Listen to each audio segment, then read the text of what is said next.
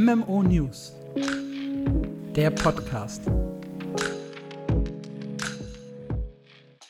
Hallo und herzlich willkommen zum MMO News Podcast. Es ist die 5. Folge heute und wir haben uns ein kleines, ich sag mal, anderes Konzept überlegt. Wir haben nämlich so viele News in den letzten 2 Wochen zusammengetragen, dass wir heute mal tatsächlich nur über das reden, was in den letzten 2 Wochen so in der Welt der MMOs und MMORPGs passiert ist. Bedeutet, wir haben diese Woche kein Fokusthema. Dafür haben wir richtig tolle Sachen für euch. Viel zu Amazon, zu kuriosen Geschichten, die zum Beispiel in Bless oder bei Gamigo abgehen und ganz viele Indie-News. Ich habe natürlich wieder meinen wunderbaren Co-Host Alex/Sputi dabei. Hallihallöchen. Und dann würde ich sagen, springen wir auch direkt rein in die großen News der Woche. Und da würde ich zuerst über Amazon reden wollen. Die haben nämlich, was heißt die? Die Marketingchefin von Amazon Games, um das spezifischer zu sagen, hat in einem Interview mit VentureBeat mal ganz am Rande fallen gelassen, dass da gerade 8 neue Spiele in Entwicklung sind. Und das fand ich ziemlich krass. Das ist auch irgendwie untergegangen, so zumindest in der Newswelt. Ich habe das jetzt nirgendwo wirklich aufgeschnappt. Aber tatsächlich, also wir wissen von 3 namentlich, das wäre einmal eben Blue Protocol und Throne and Liberty, wo sie Publisher sind. Das 3. ist kein MMO, das ist Tomb Raider, da arbeiten sie mit Crystal Dynamics zusammen, werden also das Spiel publishen und dazu mit Prime Video eine Serie basteln.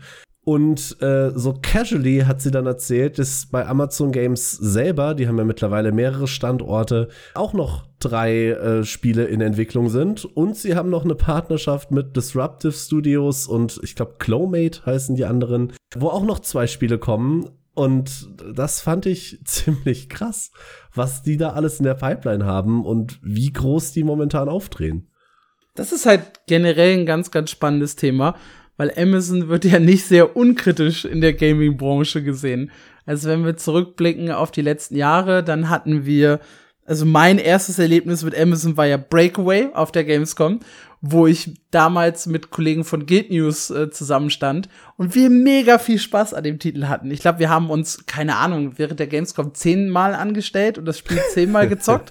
Und da gab's dann, das war super, das war ein PvP-Spiel, so ein bisschen eine Mischung aus einem Shooter und Rocket League. Also es ging darum, einen Ball auf die gegnerische Seite des Spielfeldes zu bringen. Und du konntest die anderen aber auch töten, was halt Bock gemacht hat. Das heißt, das war, so ein bisschen eine Mischung aus Rocket League und Shooter.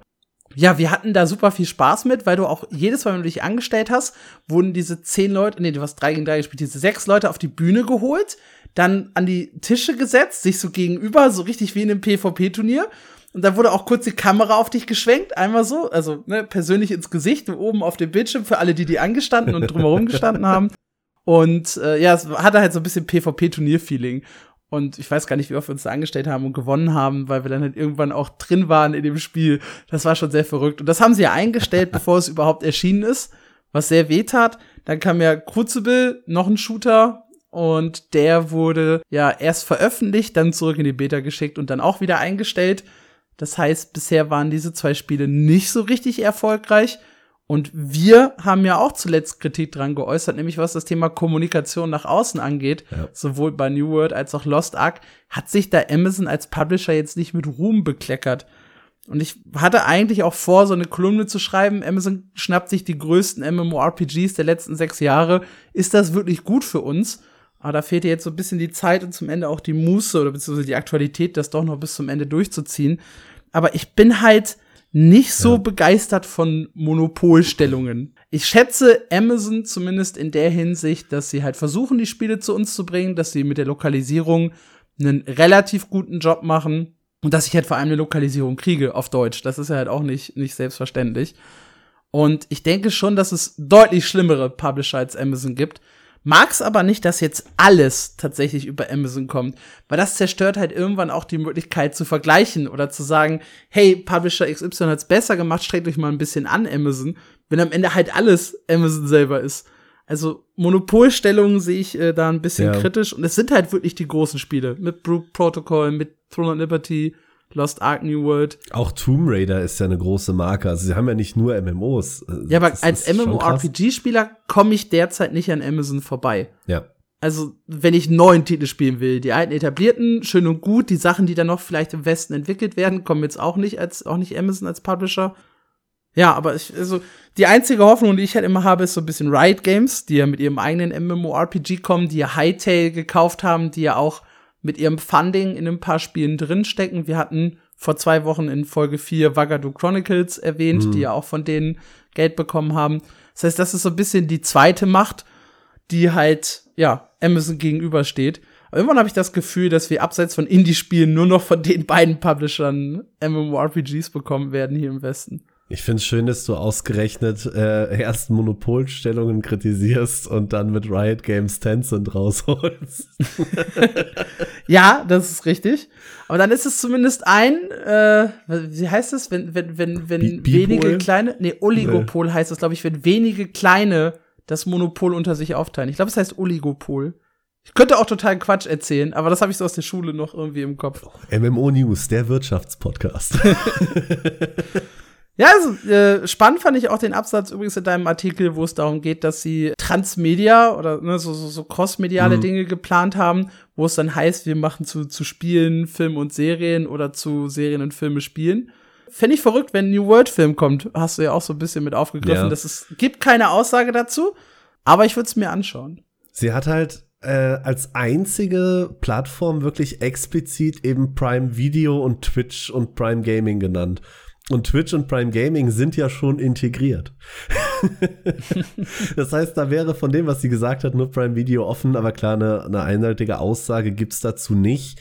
Spannend finde ich, was sie nur von New World gesagt hat, eben, das ist ein Langzeit-Franchise für uns. Da fand ich das Wort Franchise ganz interessant.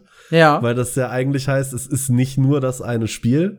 Und sie haben große Pläne, aber mehr verraten wurde in dem Interview noch nicht. Klingt ja, aber sehr spannend, finde ich. Ja, geil. Das heißt auf jeden Fall, dass es noch einige Jahre laufen wird. Irgendwann freuen wir uns über New World 2, was dann hoffentlich endlich all die Träume und Wünsche erfüllt, die wir an New World hatten. Ja, ich weiß es nicht. Also, es ist wahrscheinlich noch ewig weit entfernt und nur eine Fantasie von mir. Aber eben diese Erwähnung extra mit dieser Transmedia-Geschichte, mit Prime Video und New World ist ein Franchise für uns, haben da schon irgendwie Hoffnung geweckt, dass da was Cooles passiert. Ey, so eine Isabelle mit leuchtenden Augen würde ich mir schon da hinten in meine Galerie noch mit hineinstellen, neben die Quaggans und ESO-Statuen. Ja, passt ganz gut, finde ich. Ich würde auch eine New World-Serie gucken, bin ich ehrlich. Die Welt hat halt schon was, die Story ist halt nur Kacke. Die müsstest du dann echt in der Serie besser umsetzen als im Spiel. Ja. Oder du fängst früher an, so wie ist Eternum überhaupt entstanden? Mhm. Weißt du? Ja, fände ich spannend. Könnte ich mir vorstellen. Spannend. Und wenn jemand das Geld dazu hat, dann Amazon. Dann können wir an dieser Stelle auch direkt auf unseren Special-Podcast verweisen. Wenn ihr irgendwie New World-Fans seid, da haben wir sehr, sehr ausführlich mit unserem Gast Jasul darüber gesprochen, wie New World 2023 dasteht.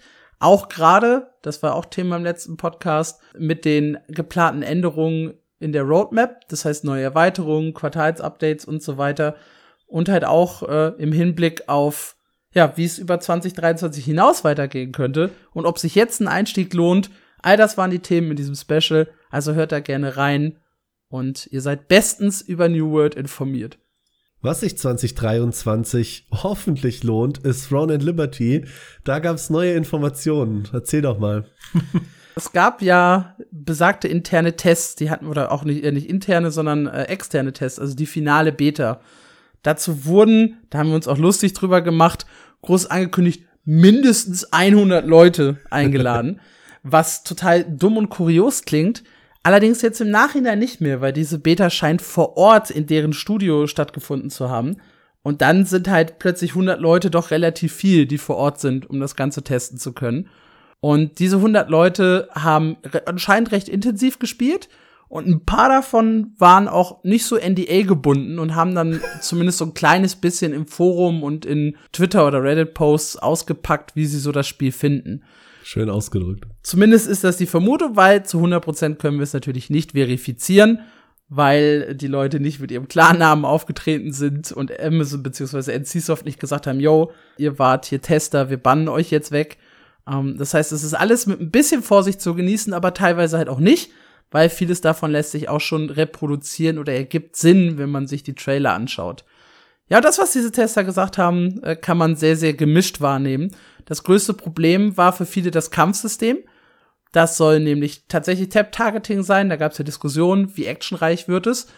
Es soll gar nicht actionreich sein, sondern sehr, sehr statisch. In verschiedenen Aussagen hieß es, etwa 80% der Fähigkeiten, die ihr einsetzt, haben halt so eine Cast-Animation, dass ihr euch nicht dabei bewegen könnt. Und das ist ja unabhängig von Tap-Targeting oder Action-Kampfsystem für mich persönlich ein No-Go. Also es gibt ja auch Tap-Targeting-Spiele, wo ich mich dann trotzdem noch während des Wirkens von Zaubern bewegen kann. Und dass das hier in 80% der Fälle nicht der Fall ist, uff, finde ich schon hart, ja. Das heißt, erstmal weh. Man steht sehr, sehr viel rum. Das war die große Kritik. Das soll für Fernkampfspieler und Magier nicht so schlimm sein, weil man steht halt hinten, man schießt und die Fähigkeiten treffen halt zu 100% die Gegner. Im Nahkampf soll das richtig, richtig wehtun, weil man teilweise so weit ausholt und die Animationen so lange dauern, dass die Gegner einfach rückwärts rauslaufen und ihr sie dann nicht mehr trefft. Und dann geht eure Attacke halt ins Nichts. Und das soll sehr frustrierend und unspaßig sein. Das klingt so aus der Zeit gefallen. Ich kann mir fast nicht vorstellen, dass man 2023 noch ein Spiel macht und das so konzipiert. Also mein Mindeststandard sind halt jetzt irgendwie das moderne WoW. Also das ist schon wirklich der unterste Mindeststandard für mich, was so Bewegungsfreiheit und Dynamik angeht. Und eigentlich will ich schon irgendwo bei Guild Wars 2 und Blade and Soul ansetzen. So von grundsätzlichen Kampfprinzipien. Und das klingt halt gar nicht danach, sondern das klingt wirklich sehr, sehr langweilig und öde. Und was halt auch langweilig und öde sein soll, zumindest laut der Tester, ist das Thema Story. Einer sagt, man bekommt immer nur Zusammenfassungen von Ereignissen in der Welt. Das ist quasi der Story-Content. Das soll sehr sprunghaft sein und nicht so wirklich zusammenhängend. Ein anderer sagt, es sei besser als nichts. Das ist sehr, sehr beruhigend. Und einer meint, ja, sie wollten halt unbedingt irgendwie westliche Spieler aus EU und NA abholen. Darum haben sie da irgendwie Story reingepresst. Aber Story reingepresst klingt jetzt auch nicht nach, das wird geiler Content und dafür lohnt sich das Ganze. Ich finde, das widerspricht sich so ein bisschen mit diesem ganzen Plan um Project E und unsere Welt ist so riesig und da ist so viel Story oder zumindest in der Welt ist so viel Geschichte drin, dass das Spiel selber dann so wenig Story hat. Ach, ich weiß nicht. Das klingt irgendwie alles, als wäre es so ein Relikt aus der Zeit, wo das Spiel mal angefangen hat, irgendwie vor 10 Jahren, was halt irgendwie übergeblieben ist. Aber andererseits, ich wollte gerade sagen, vielleicht fixen sie es ja noch bis zum Release, aber gerade so Sachen, Story und Kampfsystem, das Ding soll ja erste Hälfte 23 kommen. Das fixst du nicht in 3 Monaten. Nee, also gerade das Kampfsystem nicht. Das ist ja auch die verrückte Situation. Ursprünglich war ja Throne and Liberty ein ISO-MMORPG, so wie eben die alten Lineage-Teile oder eben auch, ja, Lost Ark als prominenteres Beispiel oder als aktuelleres Beispiel. Und davon sind sie ja weggegangen. Und da haben ja ganz viele dann auch nach dem ersten Trailer gedacht, geil, Third Person und dann actionreiche Kämpfe. Man sieht das aber auch in den Trailern tatsächlich, dass man bei vielen Animationen sehr, sehr lange steht und sehr, sehr wenig Einfluss auf das Ganze hat. Also das klingt nicht nach aus der Luft gegriffen, sondern da gab es einige, die auch schon bei den Trailern gesagt haben, ich weiß nicht, ob das so ein gutes Kampfsystem wird. Ja, dann haben die noch nebenbei droppen lassen, dass es auf jeden Fall Booster geben wird für echtes Geld, XP und Loot-Drop-Boosts. Also, ne, du kriegst irgendwie 50% mehr Gold oder 50% mehr seltenen Loot oder was auch immer. Irgendwas in der Richtung soll es wohl auch geben. Über das Monetarisierungsmodell wurde gesprochen. Da heißt es, und da sind wir dann so ein bisschen bei Übersetzungsproblemen, weil es sind koreanische Posts, die von jemandem auf Englisch übersetzt wurden, die von mir dann auf Deutsch übersetzt wurden. Deswegen, ne, gefährlich. Aber es hieß in dem Post, man kann sich Zeit erkaufen. Und Zeit erkaufen kann halt in diesem Fall für mich bedeuten, es ist ein Abo-Modell, ne? Man muss halt Zeit kaufen, Spielzeit kaufen, oder man setzt halt auf einen Shop, der viel Zeitreduktion mit sich bringt. Das sind halt so die 2 Szenarien, die ich im Kopf habe. Also Buy-to-Play klingt für mich raus bei dieser Aussage. So, es klingt halt entweder nach Free-to-Play mit so einem Shop, der halt viel, viel Convenience mit sich bringt, oder eben ein Abo-Modell. Es gab dann auch die Diskussion, ob es vielleicht so ein chinesisches Modell wird, wo du ja wirklich die Minute Spielzeit kaufst, beziehungsweise die Stunde Spielzeit kaufst, was ich übrigens sehr begrüßen würde. Das wäre vielleicht auch noch mal ein cooles Special, ja, so ein Monetarisierungsmodell, was es da so gibt. Weil ich bin jemand, der gerne viele MMOs spielt, aber halt nicht so richtig zeitintensiv. Das heißt, wenn ich wirklich stundengenau abrechnen könnte, würde ich wahrscheinlich günstiger rauskommen, als wenn ich monatsweise abrechne, wenn der Preis halt stimmt. Ist ein Punkt auf jeden Fall. Ja, also ich glaube nicht, dass Amazon so ein Modell hier in den Westen bringt, als allererster Publisher überhaupt, weil ich weiß nicht, das passt gerade irgendwie nicht in das Konzept Amazon. Deswegen wahrscheinlich Amazon, eher Free-to-Play. Amazon ist da auch noch ein ganz wichtiger Punkt, weil die Leute, die das jetzt gespielt haben, haben das ja bei NCSoft direkt gespielt, wenn ich das jetzt richtig auf dem Schirm hatte. Ja. Und zum Beispiel bei Lost Ark hat Amazon den Shop im Westen ja auch noch mal deutlich angefasst und umgekrempelt und mehr auf unsere Bedürfnisse zugeschnitten. Ja, ich weiß halt nicht, ob das funktioniert, weil in der ursprünglichen Ankündigung hat NCSoft ja gesagt, wir wollen eine globale Version, die zeitgleich gepatcht wird. Und das würde ja im Endeffekt bedeuten, wenn es eine globale Version gibt, dass wir auch denselben Shop und dasselbe Monetarisierungsmodell durchleben müssen. Na, ich meine, es gibt auch ein globales Netflix und trotzdem kann ich in Deutschland nicht alles gucken.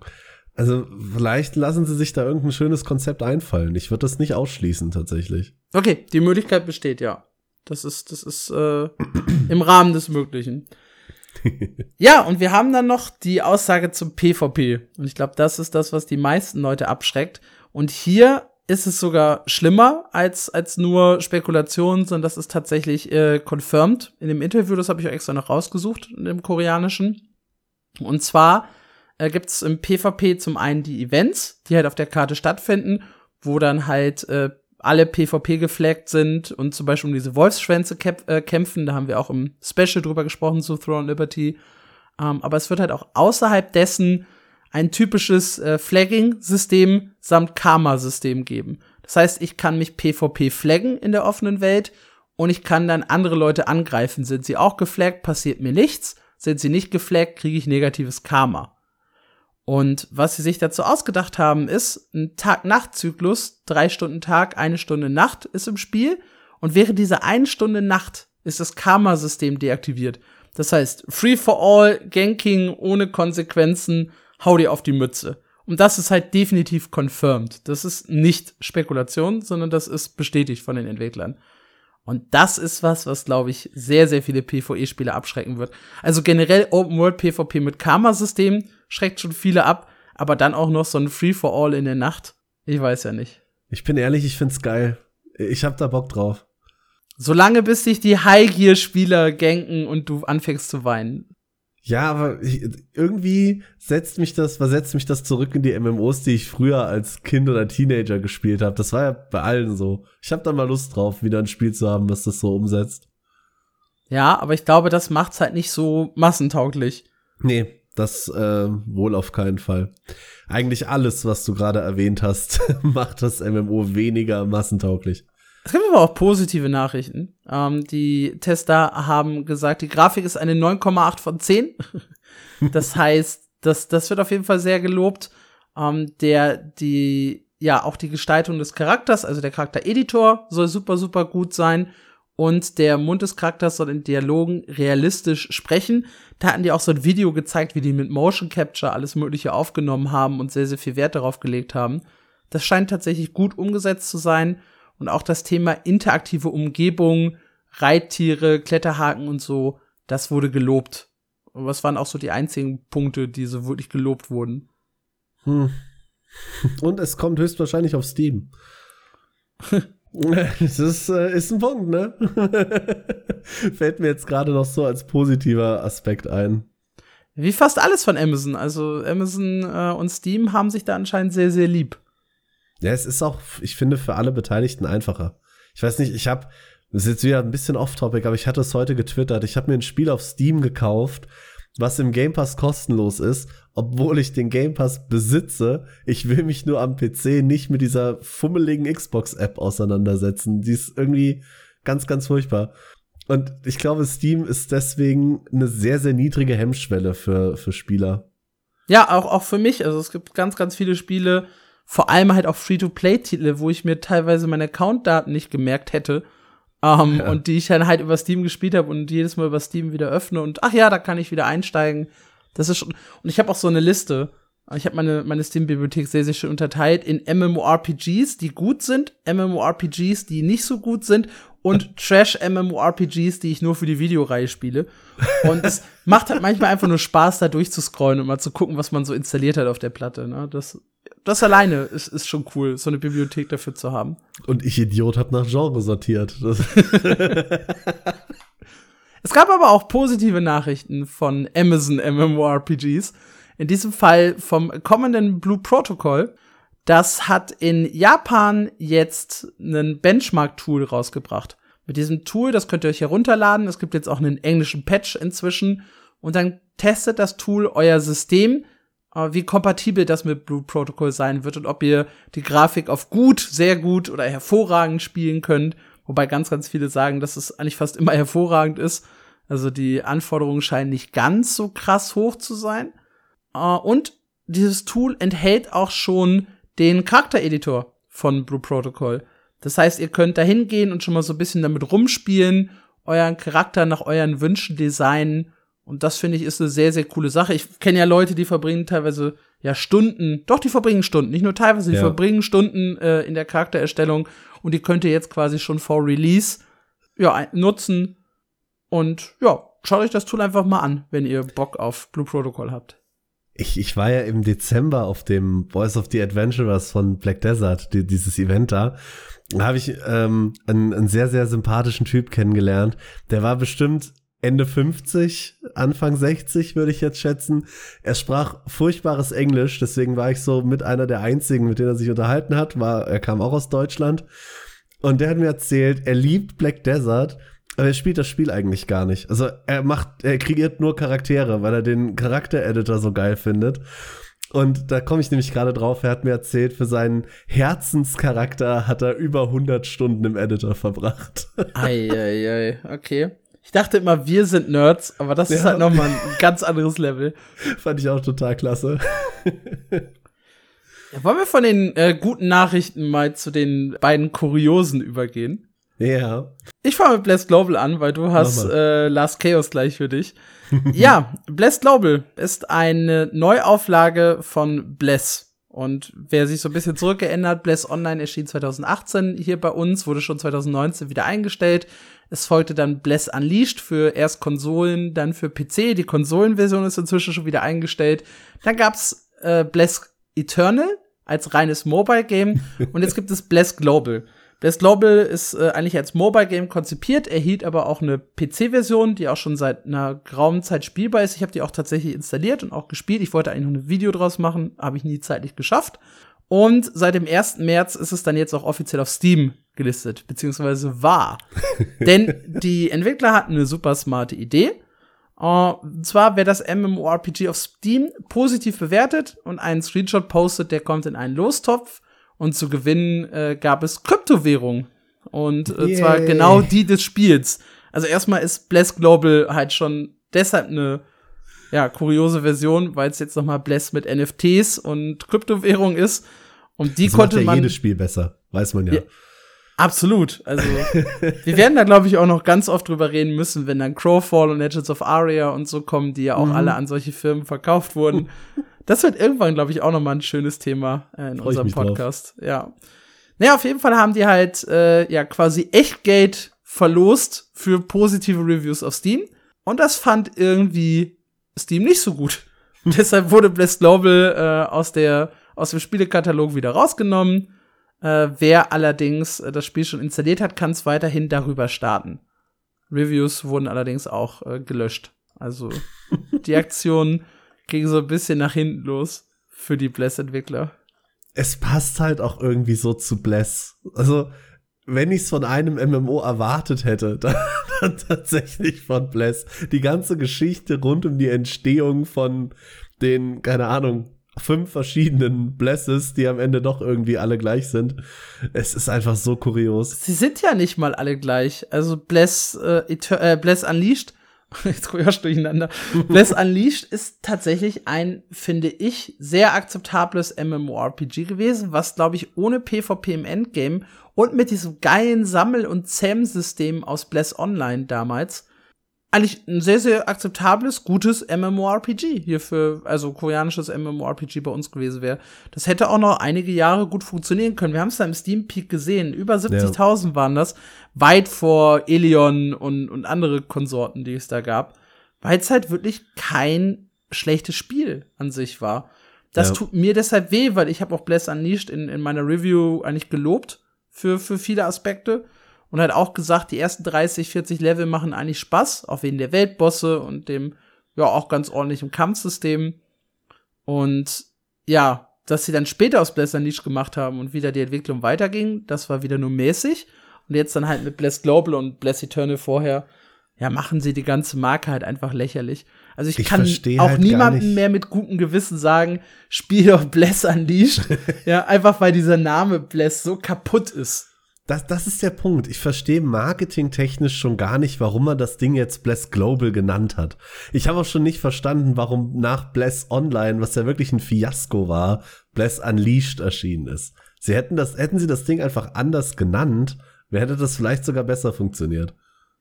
Ja, also halte ich für durchaus möglich. Ich fand das Spiel, wie gesagt, keine Katastrophe. Ich habe es, glaube ich, insgesamt 70, 80 Stunden gespielt und die ersten 30, 40 hat es auch echt Spaß gemacht. Also es wird dann hinten raus schwierig. Und Bless Online war spannend. Bless Online habe ich erst gespielt, nachdem es Free-to-Play wurde, als nachdem die ganze katastrophale Release-Phase und so vorbei war. Und ja, auch da spielte es sich noch nicht gut. Aber auch das war jetzt nicht, also es gab wirklich Spiele, die schlimmer waren. Also der Hate auf Bless ist nicht unberechtigt, aber vielleicht ein bisschen unverhältnismäßig hoch gewesen. Inzwischen, wie gesagt, mit Global haben sie sich selber kaputt gemacht. Ich krieg's nicht mehr so ganz zusammen, aber war ein großer Teil von dem Hate nicht, dass sie Sachen versprochen haben, die dann einfach nicht da waren und nie wirklich abgesagt wurden? Das war ein Teil, ja. Ja. Das große Problem waren aber auch technische Features, war diese ganz schnelle Free-to-Play-Umstellung. Ich meine, das war nach 2 oder 3 Monaten und da sind halt Leute, die vorher gekauft haben, fühlten sich dann halt auch ziemlich verarscht und verprellt. Die Performance war auf jeden Fall eine Katastrophe. Ich krieg bei Bless Online aber auch nicht mehr alles zusammen, was so war auf Probleme jeden Fall waren. Eine wilde Entwicklungsgeschichte, die jetzt natürlich in NFTs gipfelt. Wo sonst? Ich bin mir aber auch nicht sicher, ob das wirklich schon der Gipfel ist. Ich denke, die finden noch irgendwas, um das noch lächerlicher zu machen. Ja, vielleicht kommt es irgendwann noch mal auf Steam zurück. Als Bless G, wie sie es bei Decaron gemacht haben. Da haben sie aus Decaron Global auch NFTs reingebracht und haben es Decaron G genannt. Also vielleicht machen sie den gleichen Move. Apropos cooler Move. Geh noch mal rüber zu Gamigo. Ja, Gamigo, einer unserer Lieblingspublisher hier. Die haben sich ja von einigen Spielen getrennt. Hatten wir in der letzten Newsfolge von geschrieben, dass da einiges aus dem Portfolio verschwunden ist. Mit dazu gehören die Spiele, die vorher noch bei Area Games lagen. Also Area Games ist ja mittlerweile eine Gamigo-Tochter. Und die hatten unter anderem, um 2 der bekannteren Beispiele zu nennen, noch Last Chaos und Shaya Online. Die beiden Spiele wird es auch weiterhin geben. Die wechseln den Publisher hin zu Fox Games, von denen ich vorher übrigens noch nie was gehört habe. Aber dann haben wir das auch mal abgehakt. Mitbekommen habe ich davon durch den kuriosesten Newsletter, den ich jemals gesehen habe. Ich scrollte nämlich so durch meine E-Mails und plötzlich bekomme ich eine Mail von Gamigo, wo im ersten Satz drin stand: Hey, Last Chaos schließt zum 28. Februar bei Gamigo und geht zu Fox Games. Das war wirklich nur ein Satz. Und der komplette Rest der E-Mail war, aber spiel doch Terra. Terra ist toll, du wirst Terra. Rift, es tut mir leid, die verwechsel ich irgendwie immer. Aber ja, spiel doch Rift, du kriegst auch Geschenke. Du wirst Rift lieben, Rift ist ganz, ganz toll. Und dann wirklich mit so einem Geschenkcode drunter, dass du da irgendwas für Rift geschenkt bekommst. Und tatsächlich, und das fand ich spannend, Es stand sogar am Ende der E-Mail noch irgendwie, solltest du dich dazu entscheiden, deinen Account von Last Chaos nicht zu übertragen, sondern hier zu bleiben, warten exklusive Einsteigerangebote für dich. Sie haben also wirklich diese Spiele abgestoßen oder verloren. Ich weiß jetzt nicht genau, was da im Hintergrund passiert ist natürlich. Aber dann in dieser E-Mail noch so drum zu betteln, dass die Leute hier bleiben in Rift, was ja auch schon von vielen als sterbendes Spiel bezeichnet wird. Das fand ich so witzig oder kurios oder ich habe da gar kein Wort für. Habe ich auf jeden Fall so noch nicht erlebt. Ja, gerade für Rift, das tut mir auch so weh. Das ist ja auch so ein Spiel, das eigentlich mehr Liebe verdient hätte. Und mein Gamigo ist ein deutscher Publisher. Und irgendwie wünsche ich denen halt auch Erfolg, einfach, ne, weil sie halt aus unserer Region kommen und so weiter. Aber was die halt aus den Spielen gemacht haben, die sie gekauft haben, ist teilweise sehr, sehr traurig und tut teilweise sehr, sehr weh. Wir hatten ja schon diese Rift-Diskussion, ich glaube, das war in unserem 2023-Special, wo ich gesagt habe, bei den sterbenden MMOs, was wir vorausgesagt haben, die sterben werden. Hab ja so ein bisschen die Rift-Geschichte erzählt, wo sie auch gesagt haben, wir bringen jetzt 2022 endlich mal wieder neuen Content und dann haben sie es erst verschoben und dann einfach nie wieder erwähnt bis heute. Ja, das tut halt unglaublich weh und da jetzt neue Spieler hinzuziehen, die halt direkt von frustrierten Veteranen begrüßt werden und auch irgendwie im Rift Reddit ist die Stimmung halt super mies. Da hast du auch eigentlich gar keinen Bock anzufangen. Ja, aber da hast du gar keinen Bock anzufangen. Nee, und hast du auch nicht. Es macht auch keinen Sinn, weil es kommt kein neuer Content mehr. Also hat übrigens mal für einen Artikel dazu recherchiert. Eins der bestbewertetsten, mit den meisten Thumb-Ups-Bewertungen auf Steam von Rift ist Rift Good, Gamigo No Good. Und das fand ich leider sehr bezeichnend. Ja, also mit der Aktion haben sie vielleicht ein paar Spieler zu Rift gelockt, aber die werden halt mit Rift nicht mehr glücklich werden. Ich glaube nicht mal. Also ich habe ein bisschen in das Last Chaos Reddit geguckt und die meisten freuen sich, ich sag's jetzt mal böse, so wie es geschrieben wurde, endlich weg von Gamigo zu sein. Ich glaube nicht, dass sie da viele Leute noch zu Rift holen konnten und bitte, bitte bleibt doch bei Gamigo. Was noch im Rahmen, im Raum steht, ist, ob Area Games jetzt überhaupt weiter existiert als Publisher oder Unterpublisher, weil die haben de facto keine Spiele mehr im Katalog, seit Last Chaos und Shire weg sind. Dieses Area Games Portal wurde auch geschlossen, da hat eine polnische Newsseite drüber berichtet. Die haben auch geschrieben, Area Games selbst würde zugemacht. Dazu habe ich keine Infos gefunden. Wir haben mal ganz frech bei Gamigo nachgefragt, aber noch keine Antwort bekommen. Mal gucken, wie es da weitergeht. Ja, aber es spielt halt auch keine so große Rolle, weil alles, was halt bei Area Games war, ja eh schon über Gamigo gelaufen ist. Also ob die jetzt verschoben wurden, die Entwickler oder beziehungsweise die Community-Menschen und die Leute, die da dran gesessen haben, oder ob das jetzt nicht mehr Area Games heißt, aber es ist ja immer noch derselbe Firmenkomplex. Ja. Also spielt es im Grunde keine große Rolle, ob das noch existiert oder nicht. Das ist so, glaube ich, so ein Nostalgie-Ding. Ich fand Area Games früher immer besser als Gamigo. Ja, aber das waren die großen News, die so in den letzten 2 Wochen passiert sind. Amazon, TL, Blue Protocol, Bless Global und Last Chaos. Kommen wir zu den spannenden Indie-News, denn da war auch eine Menge los. Unter anderem haben wir beide über ein MMORPG aus Deutschland berichtet, nämlich Teredor. Das ist auch schon ein bisschen länger eigentlich draußen und spruchreif. Wir haben es aber erst ein bisschen später entdeckt, weil die uns auf Twitter gefolgt sind. Deswegen gehen liebe Grüße raus an die Entwickler. Erzähl uns doch mal ein bisschen was zu dem Spiel. Ja, das wird ein MMORPG aus Deutschland für Deutschland. Das war das, was mir auf der alten Website, sie haben mittlerweile eine neue Website gehostet, als erstes ins Auge gesprungen ist, dass das Spiel tatsächlich erstmal nur in Deutschland erscheinen soll. Besonders spannend finde ich tatsächlich das Monetarisierungsmodell von Teredor. Die setzen nämlich darauf, dass die Leute ihr Spiel einfach unterstützen wollen. Also es wird Free-to-Play sein, es wird keinen Shop geben, zumindest Stand jetzt, wenn ich das richtig gesehen habe. Das heißt, kein Pay-to-Progress, kein Pay-to-Win, einfach spielen und spenden, wenn ihr Lust drauf habt. Und noch cooler, das ist tatsächlich von heute, haben sie das getwittert. Also wir nehmen das hier gerade am 7.3. auf. Tatsächlich haben sie sich irgendwie mit einem 3D-Drucker oder 3D-Animation-Partner zusammengetan. Und man kann jetzt Spendenpakete bei denen auf der Website kaufen. Die haben unterschiedliche Preise. Und kann zum Beispiel eine Rüstung oder eine Waffe benennen und die sich dann auch tatsächlich 3D gedruckt zuschicken lassen für die Unterstützung. Oder ich kann zum Beispiel, haben sie auch auf der Website, ich kann eine Quest benennen oder mitdesignen. So ganz habe ich es nicht verstanden. Das Paket hat auch eine Price Range. Aber man kann auf jeden Fall, wenn ich jetzt sagen möchte, ich will das Spiel unterstützen, ich möchte Teil von der Welt werden, kann ich das. Und das finde ich ein sehr geiles Konzept. Das hat mir sehr gefallen. Ja, wichtig ist halt, die sagen von sich aus, es sollen die Spieler nicht ausgegrenzt werden von dem Content, zum Beispiel von der Quest.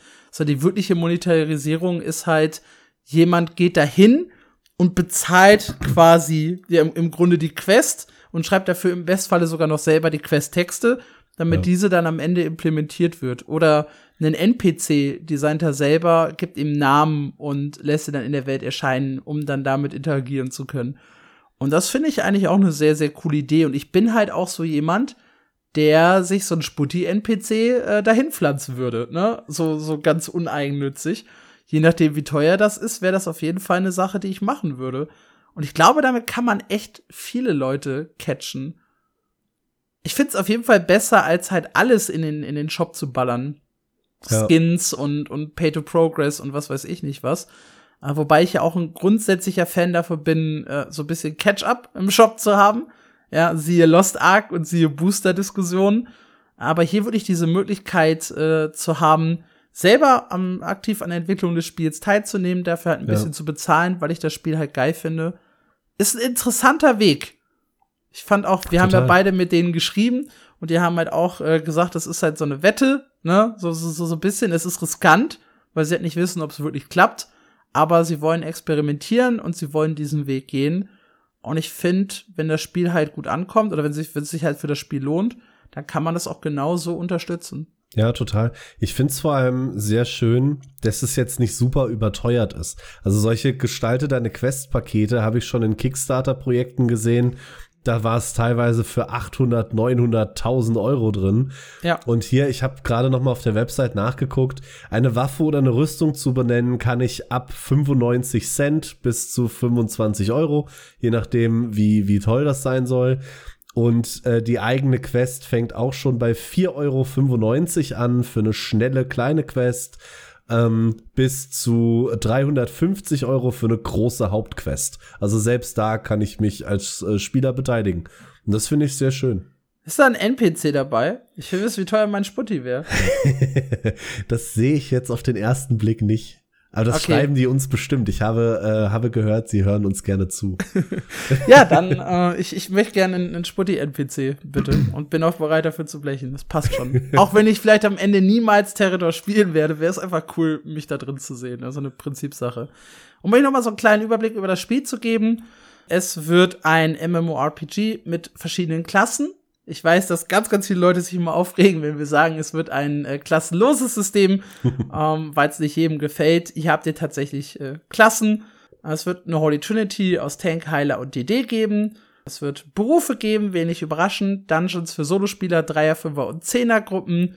Es sind World-Events, Bosse und Raids geplant, PvP-Schlachten, PvP-Arenen, Housing, so die übliche MMORPG-Kost.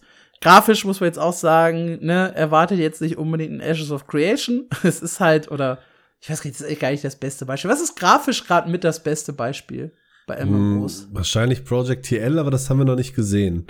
Ich bin da immer so bei dieser Aussage, ich meine, ich finde Black Desert auch ganz hübsch, aber da scheiden sich ja auch die Geister. Ich finde auch immer noch Guild Wars 2 gehört grafisch relativ weit nach oben. Vermutlich New World, von denen die jetzt gerade spielbar sind.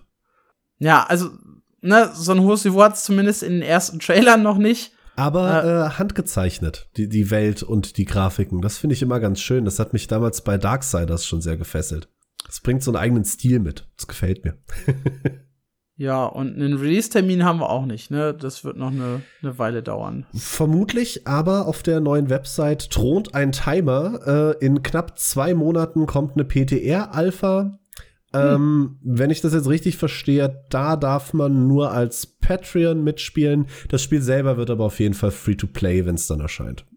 Ja, das war mal ein Exkurs in ein ganz neues Indie-MMORPG. Machen wir doch direkt damit weiter, oder? Ich wollte eigentlich, ich habe es ein bisschen anders geschoben, aber ich mach's jetzt einfach. Mach mal. Und zwar ein neues MMORPG in der Unreal Engine 5 namens Pax Dei, ein Sandbox-Spiel von ehemaligen EVE-Entwicklern. Und das sind nicht irgendwie irgendwelche ehemaligen EVE-Entwickler. Wir haben das gerne mal so im Titel immer mit drin, ne? So ehemalige Blizzard-Entwickler oder sowas. Sondern das sind hier echt so mit die höchsten Tiere. Also ursprünglicher Mitgründer von CCP Games, also vom EVE Online-Entwickler, der Typ, der zwischenzeitlich mal die Geschäftsleitung inne hatte, der ehemalige Game Design Director und der ehemalige Lead Game Designer. Also das sind dann schon die höheren Ränge, die man bei EVE Online haben kann. Und die haben sich zusammengetan und ein neues Studio gegründet, Mainframe. Und da wollen sie auch ein neues Sandbox-MMORPG auf die Beine stellen. Nicht im Weltall, sondern tatsächlich Mittelalter mit viel Mythologie. Also es soll auch so Geister und Dämonen und all das soll eine Rolle spielen im PvE. Und ich hatte eine schöne Preview. Das heißt, ich saß mit den Entwicklern vor Ort. Die haben mir ein bisschen Gameplay gezeigt, was bisher so noch nicht draußen sichtbar ist, und mir eine Menge Fragen beantwortet, die ich gestellt habe. Und die haben halt angefangen mit ihrem Housing- und Bausystem. Und das hat mir tatsächlich schon sehr, sehr gut gefallen. Also die grundsätzliche Idee ist, ihr könnt überall in der offenen Welt einen Spot claimen für euch und sagen, hier ist jetzt mein Gebiet, hier baue ich jetzt mein Haus auf. Das geht nicht auf Wegen, nicht an besonderen Points of Interest, wo halt irgendwie PvE-Events stattfinden oder sowas. Aber überall sonst könnt ihr euch einfach hinpflanzen. Und dann könnt ihr loslegen und ein Haus bauen. Dazu gibt's halt Bodenplatten, verschiedene Wände, Zäune, Türen, Fenster, Werkbänke fürs Crafting und so weiter, alles, was halt dazugehört. Und cool ist, ihr könnt dann halt sagen, ich baue für mich alleine, meine Freunde dürfen mitbauen und ich bin bereit, mit meinem Gebiet zu verschmelzen. Und dann kommt es nämlich auf die Nachbarschaft an, wenn die auch Bock hat zu verschmelzen, dann können halt mehrere Spieler zusammen aus ihren kleinen Baugründen einen großen Baugrund machen. Und da lässt sich dann eine kleine Siedlung oder vielleicht sogar eine Stadt errichten aus mehreren Häusern. Die Entwickler hatten sich, glaube ich, mit 7 Spielern zusammengetan und haben da 5 Häuser errichtet, haben einen Weg durch die Stadt gezogen, einen Brunnen in die Mitte gepflanzt, Zäune außenrum. Das hatte da so richtig schönes Mittelalter-Dorf-Flair, was die gemacht haben. Und jedes Haus hat sich dann auf was anderes spezialisiert. Und der eine hatte irgendwie Schmelzöfen vorne stehen, der andere Alchemiebänke, der nächste hatte viele Truhen und eine andere Crafting-Station. Das sah richtig, richtig gut und richtig, richtig spaßig aus, so mit Freunden zusammen. Man hat wohl als alleiniger Spieler auch nicht die Chance, alles zu haben. Dafür reicht der Platz nicht, hattest du gemeint, ne? Ja, genau. Also du hast so viele Werkbänke und so viel Kram.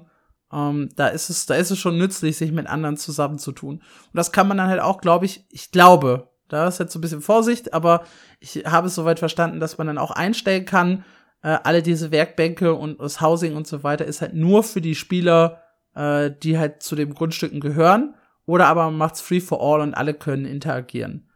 Wichtig ist halt, es gibt kein PvP, das kann nicht zerstört werden. Also nice. Das bleibt dann wirklich bestehen, was man da gebaut hat. Ja, sie haben betont, Wirtschaftssystem ist wichtig, es basiert rein auf Spielern, heißt, Mobs lassen keine Ausrüstung fallen, aber Materialien, die man dann halt nutzen kann, um Rüstung und Waffen zu bauen. Hier haben wir tatsächlich ein klassenloses System, das heißt, man kann durch die Waffen wechseln und sehr, sehr kurios, man braucht für alles irgendwie ein anderes Werkzeug, habe ich schon gesehen, einen Hammer zum Bauen beim Housing, Spitzhacke zum Abbauen und so weiter. Und man hat 8 Slots, in die man wahlweise Waffen oder Werkzeuge packen kann. Und ich habe dann auch gesehen, die haben im Kampf durch 3 Waffensets gewechselt. Ich weiß nicht, ob bis zu 8 Waffensets theoretisch möglich wären. Das ist dann wieder so ein bisschen Spekulation. Und man scheint nicht nur an ein Waffenset gebunden zu sein, was, ja, interessant ist. Klingt nach viel Bildfreiheit. Ja, das auf jeden Fall. Wobei das Bildsystem noch so ein bisschen, ja, für mich schwierig zu durchschauen ist, weil es einfach keins gab. Also das, was sie uns gezeigt haben, waren halt verschiedene Waffen. Axt, Bogen, Schwert und Schild. So typische Mittelalterwaffen. Ja. Und bisher haben sie nur zugeschlagen, feste zugeschlagen und geblockt. Also, ne, wie man halt in New World leichter Angriff, schwerer Angriff, blocken hatte. Ein Ausweichhüpfer gibt's auch, wie auch in New World. Generell fand ich atmosphärisch, optisch, sogar in den Artworks mit dem Bären, der da zu sehen ist, sehr, sehr viele Parallelen zu New World, was das angeht. Ja, also es soll wohl Fähigkeiten geben, aber so richtig gezeigt wurden sie uns nicht. Ja, PvP ist auch noch so ein bisschen ein Fragezeichen. Es soll PvP-Inhalte geben, aber man soll nicht dazu gezwungen werden. Man kann es vermeiden, wenn man es möchte. Das ist halt auch immer sehr, sehr schwammig. Wir hatten schon Spiele, wo das hieß, man muss sich aktiv flaggen für PvP, wie zum Beispiel in New World. Es gab aber auch Spiele, wo es dann hieß, ja, ihr könnt halt PvP vermeiden, wenn ihr nicht in die entsprechenden Gebiete geht, wo PvP ist. Und wenn das halt dann irgendwie 1/3 oder die Hälfte der Karte ausmacht, ja, schwierig. Dieses PvP vermeiden, wenn du es möchtest. Ja, dauert aber noch eine Weile, bis das Ding erscheint, ne? Ja, nee, das ist der Punkt. Für mich sah alles nach einer sehr, sehr soliden Alpha aus. Und ich hätte gesagt, geil, das Spiel könnte halt jetzt nächste Woche in die Alpha starten. In der Pressemitteilung heißt es dann, der vollständige Release ist demnächst geplant. Jetzt ist demnächst natürlich auch wieder sehr vage, aber es wird wohl nicht allzu lange dauern, bis da der Release kommt. Das klingt spannend. Ich hätte jetzt gedacht, das dauert noch so 2-3 Jahre. Hätte ich auch gedacht, ja. Dieses demnächst hat mich auch sehr irritiert, muss ich sagen. Das coolste System habe ich aber noch gar nicht erwähnt. Oder vielleicht das coolste, je nachdem, wie ihr das findet. Und zwar ist das so eine crazy Zoom-Funktion. Mit allem, womit ihr interagieren könnt. Das heißt, Dinge, die ihr sammeln könnt, Hausegegenstände und so weiter, könnt ihr mit der Taste, ich glaube, es war E, aber das ist auch nicht so wirklich relevant, draufzoomen. Und zwar richtig draufzoomen. Das wird richtig groß. Das nimmt den ganzen Bildschirm ein, wird sehr detailreich dargestellt. Wir haben uns unter anderem einen Pilz gezeigt, wo man dann halt wirklich alles an dem Pilz sehen konnte und dann auch eine kleine Info dazu. So sinngemäß, der sieht jetzt nicht so genießbar aus. Lass mal lieber die Finger davon. Was sehr, sehr süß ist. Oder die haben auf eine Kerze rangezoomt, wo dann irgendwie drauf stand, sieht aus wie eine handgemachte Kerze. Ich sollte besser nicht ins Feuer packen. Smarte Idee, ja. Würde ich jetzt als Hinweis auch so hinnehmen. Aber ist das nur so ein Gimmick oder wird das tatsächlich relevant? Das soll relevant sein, weil halt über solche Elemente die Geschichte der Welt erzählt werden soll. Okay. Das heißt, es gibt keine klassischen Quests, denen man dann eine Story entlang folgt, sondern es soll halt so ein bisschen Open-World, so Environment-Storytelling geben. Zum Beispiel, indem man auf Bücher zoomt, indem man auf Kratzer an den Wänden zoomt oder Blutflecken oder so. Und daraus ergibt sich dann, was an diesem Point of Interest passiert ist. Von der Idee her. Klingt auf jeden Fall interessant. Und ich weiß noch nicht, wie das am Ende spielerisch wird. Ob es irgendwann einfach nur noch nervt oder ob es wirklich langzeitmotivierend bleibt, sich da alles im Detail anzugucken. Ja, kann ich auch nicht sagen. Aber grafisch sah es halt schon sehr, sehr gut aus, fand ich. Sieht man halt jetzt noch kein Gameplay zu, das heißt, ihr könnt euch nur auf meine Aussage verlassen. Aber es erinnerte halt so ein bisschen an Ashes of Creation. Von der Grafik her ist auch in der Unreal Engine 5, wie ja schon erwähnt.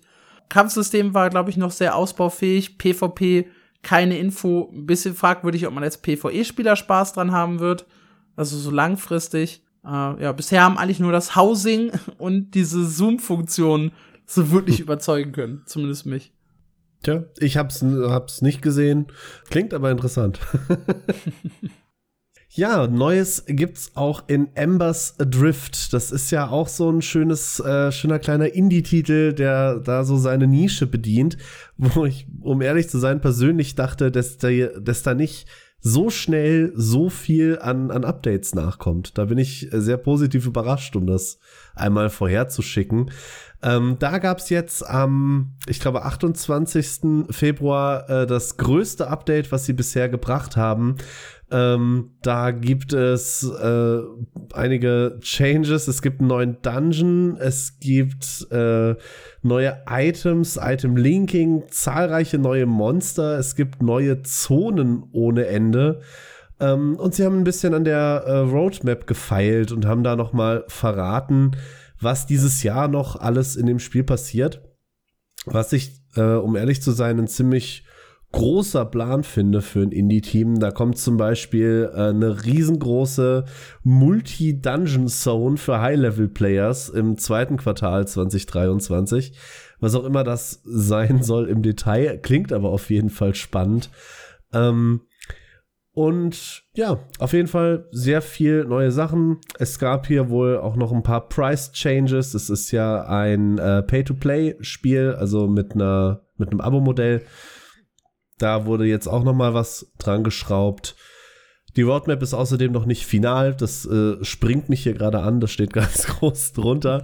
Auf jeden Fall tut sich da richtig viel. Und wie gesagt, zu Anfang, das überrascht mich. Hätte ich tatsächlich nicht gedacht. Ich finde den Price Change sehr, sehr spannend. Runter auf 9,99, ja. Das ist, ja, so ein Diskussionspunkt. Wie weit darfst du in Abo-Preisen gehen?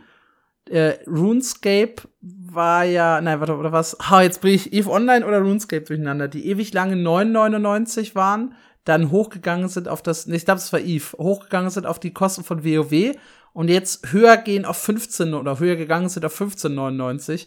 Und das war so die Schmerzgrenze, scheint so 13 Euro gewesen zu sein für einen großen Titel. Mhm. Und halt so kleine Titel wie RuneScape, also kleinere Titel wie RuneScape oder auch so Indie-Spiele wie Mortal Online, die setzen halt ihre Grenze immer bei 9,99. Und ich hätte bei Embers Adrift halt auch erwartet, dass sie genau diesen Weg auch gehen und da ihren Punkt hinsetzen. Haben sie nicht. Und jetzt im Nachhinein gehen sie ein bisschen runter, was vielleicht den einen oder anderen noch mal anlocken mag.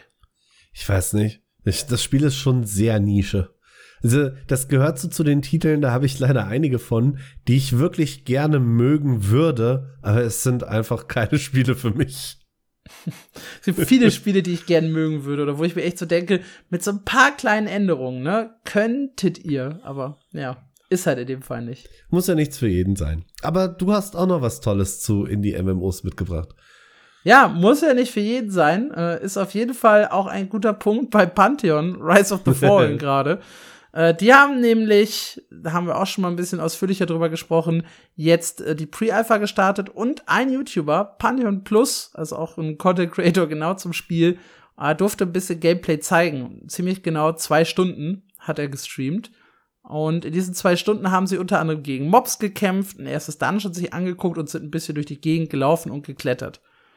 Und was halt sofort auffällig ist, die haben mit einer 6er-Gruppe auf so ein Open-World-Skelett eingeprügelt. Und zwar über 90 Sekunden lang mit vielen Fähigkeiten. Und die Animation, also sieht halt echt auch Embers Adrift gar nicht so unähnlich, ja. Sowohl optisch als auch vom Kampfsystem. Also da werden Fähigkeiten eingesetzt, die Leute stehen und hauen halt echt lange mit dem Schwert auf ihr Gegner ein und holen wieder aus. Und es fühlt sich sehr, sehr träge und zäh an. Throne and Liberty Foreshadowing. Es mag Leute geben, die sagen, geil, ja. Das ist wieder so ein Oldschool-Spiel. Ich muss mit 6 Leuten mich gruppieren, um einfach nur schon einen Mob in der offenen Welt zu besiegen. Die haben ja auch angekündigt, dass die mit Dungeons starten wollen, die alle mindestens 2 Stunden dauern, wenn du sie als Gruppe erledigst. Und zwar mit 15 Stück direkt zu Release. Und das ist deren geiles Feature. Das heißt, das ist alleine schon 30 Stunden Content, wenn du jedes Dungeon einmal gesehen haben willst. Mindestens. Die haben wahrscheinlich auch noch alle einen wöchentlichen Reset. Das weiß ich jetzt tatsächlich nicht, wie weit sie da gehen. Aber wenn ich dieses Kampfsystem sehe, ja, dauert das Besiegen eines Mobs halt schon echt sehr, sehr lange. Grafisch sieht's halt auch noch aus wie aus 2004. Also da sind wir beim Thema Oldschool MMORPG echt sehr, sehr weit in die Oldschool-Zeit gerückt. Und das wurde hart kritisiert, dieses Gameplay. Und zwar vor allem von Leuten aus dem MMORPG-Reddit und halt Leuten, die das Video gelinkt bekommen haben. Die Pantheon Plus-Fan-Community und auch das Pantheon Reddit, die waren ziemlich hyped und haben gesagt, ja, sieht das geil aus und endlich mal wieder Zwang zum Gruppenspiel und richtiges Positionieren und man muss miteinander abstimmen, wann wer welche Fähigkeiten einsetzt. Es gibt eine geile Gruppendynamik. Ich habe die jetzt im Gameplay persönlich nicht gesehen, aber ich bin vielleicht auch einfach raus aus dem Ding, weil ich bin ja schon Generation Guild Wars 1, WoW Classic aufgewachsen, hauptsächlich. Also alles aus der Zeit davor habe ich halt gespielt, als es nicht mehr in seiner Prime war. Also vielleicht gibt es da wirklich einen Markt für, der das echt geil findet und ich sehe es halt nicht. Groß kann der nicht sein. Ich weiß, es ist ja tatsächlich nicht das erste Gameplay, was man zu Pantheon sieht. Und ich weiß noch, ich hatte meinen ersten Kontakt mit dem Spiel, da war ich sehr, sehr frisch bei meinem MMO. Und da hast du mir, glaube ich, den Auftrag gegeben, ey, schreib da mal eine News, da ist irgendwas passiert. Und dann habe ich das gegoogelt. Und entweder du oder Andreas haben ein paar Monate vorher schon mal was drüber geschrieben und haben irgendwie geheadlined mit die große PvE-Hoffnung. Und ich so, oh, geil. Und dann guckst du dir das an und denkst so, ja, Hoffnung ist das Stichwort. Es gab halt echt viele, die von Anfang an gesagt haben, das Konzept auf dem Papier klingt halt super gut. Und das Konzept war halt lange Levelphase. Levelphase soll schon wichtig sein. Quests sind nicht einfach nur markiert und langweilige Laufquests, sondern muss mit NPCs interagieren. Das Ganze hat eine Story. Gruppendynamik soll wichtig sein. Erkundung in der Welt soll wichtig sein. Es soll Geheimnisse, versteckte Schätze geben. Sprungrätsel, die man lösen muss.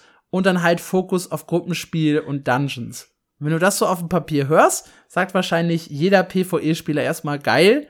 Ja. Hab ich Bock drauf. Dazu so eine Kletterfunktion, die auch ganz cool aussah, was so ein bisschen Innovation im Vergleich zu den alten Spielen bringen sollte, weil du da halt nicht jetzt an jedem Turm und jeder Wand wirklich so hochklettern konntest. Und da haben halt dann viele im Crowdfunding auch echt reingebuttert und, 14 Klassen, 14 unterschiedliche war auch noch so ein Punkt. Wir haben ja gerade schon geklärt, Klassen sind wichtig. Wir lieben Klassen. Und da haben dann halt echt viele gesagt, okay, das klingt echt gut, das wollen wir so. Problem ist halt die echt sehr, sehr lange Entwicklungszeit. Seit 2014 sitzen die dran.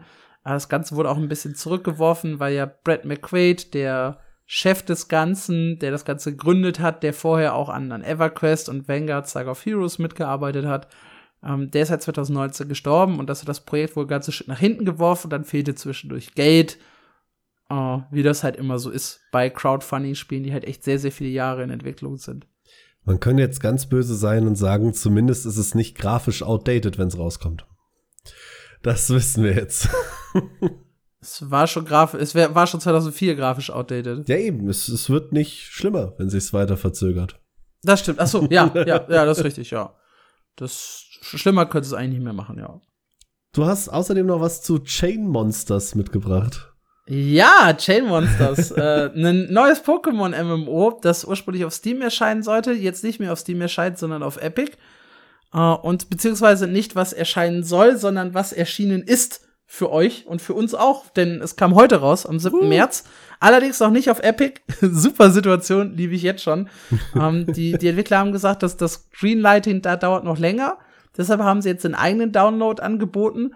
Aber wir werden die Möglichkeit haben, sämtlichen Fortschritt dann in den Epic-Account zu übertragen und da dann das Ganze weiterzuspielen.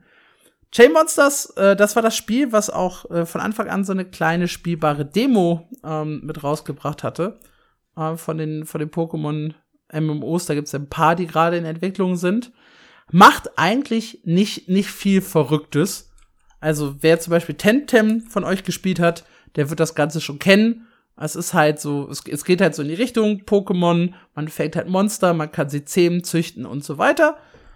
Und hat ein dynamisches Wettersystem, soll 135 Monster jetzt haben zum Start. Und das hat halt so ein paar MMORPG-Elemente. Quests, denen man folgen kann, Dungeons und Raids, die man nur in der Gruppe machen kann, Housing. Soweit, so gut, klingt ganz cool. Kommt allerdings im Crossplay oder ist schon im Crossplay mit Android und iOS. Wobei auch hier, super kuriose Story, auf das Greenlighting von Apple gewartet wird. Also im Google Play Store ist es schon, bei iOS noch nicht. Es läuft also ein bisschen chaotisch, der Release. Und da wird's dann wieder ein bisschen merkwürdig, es kommt halt Blockchain-Technologie mit rein.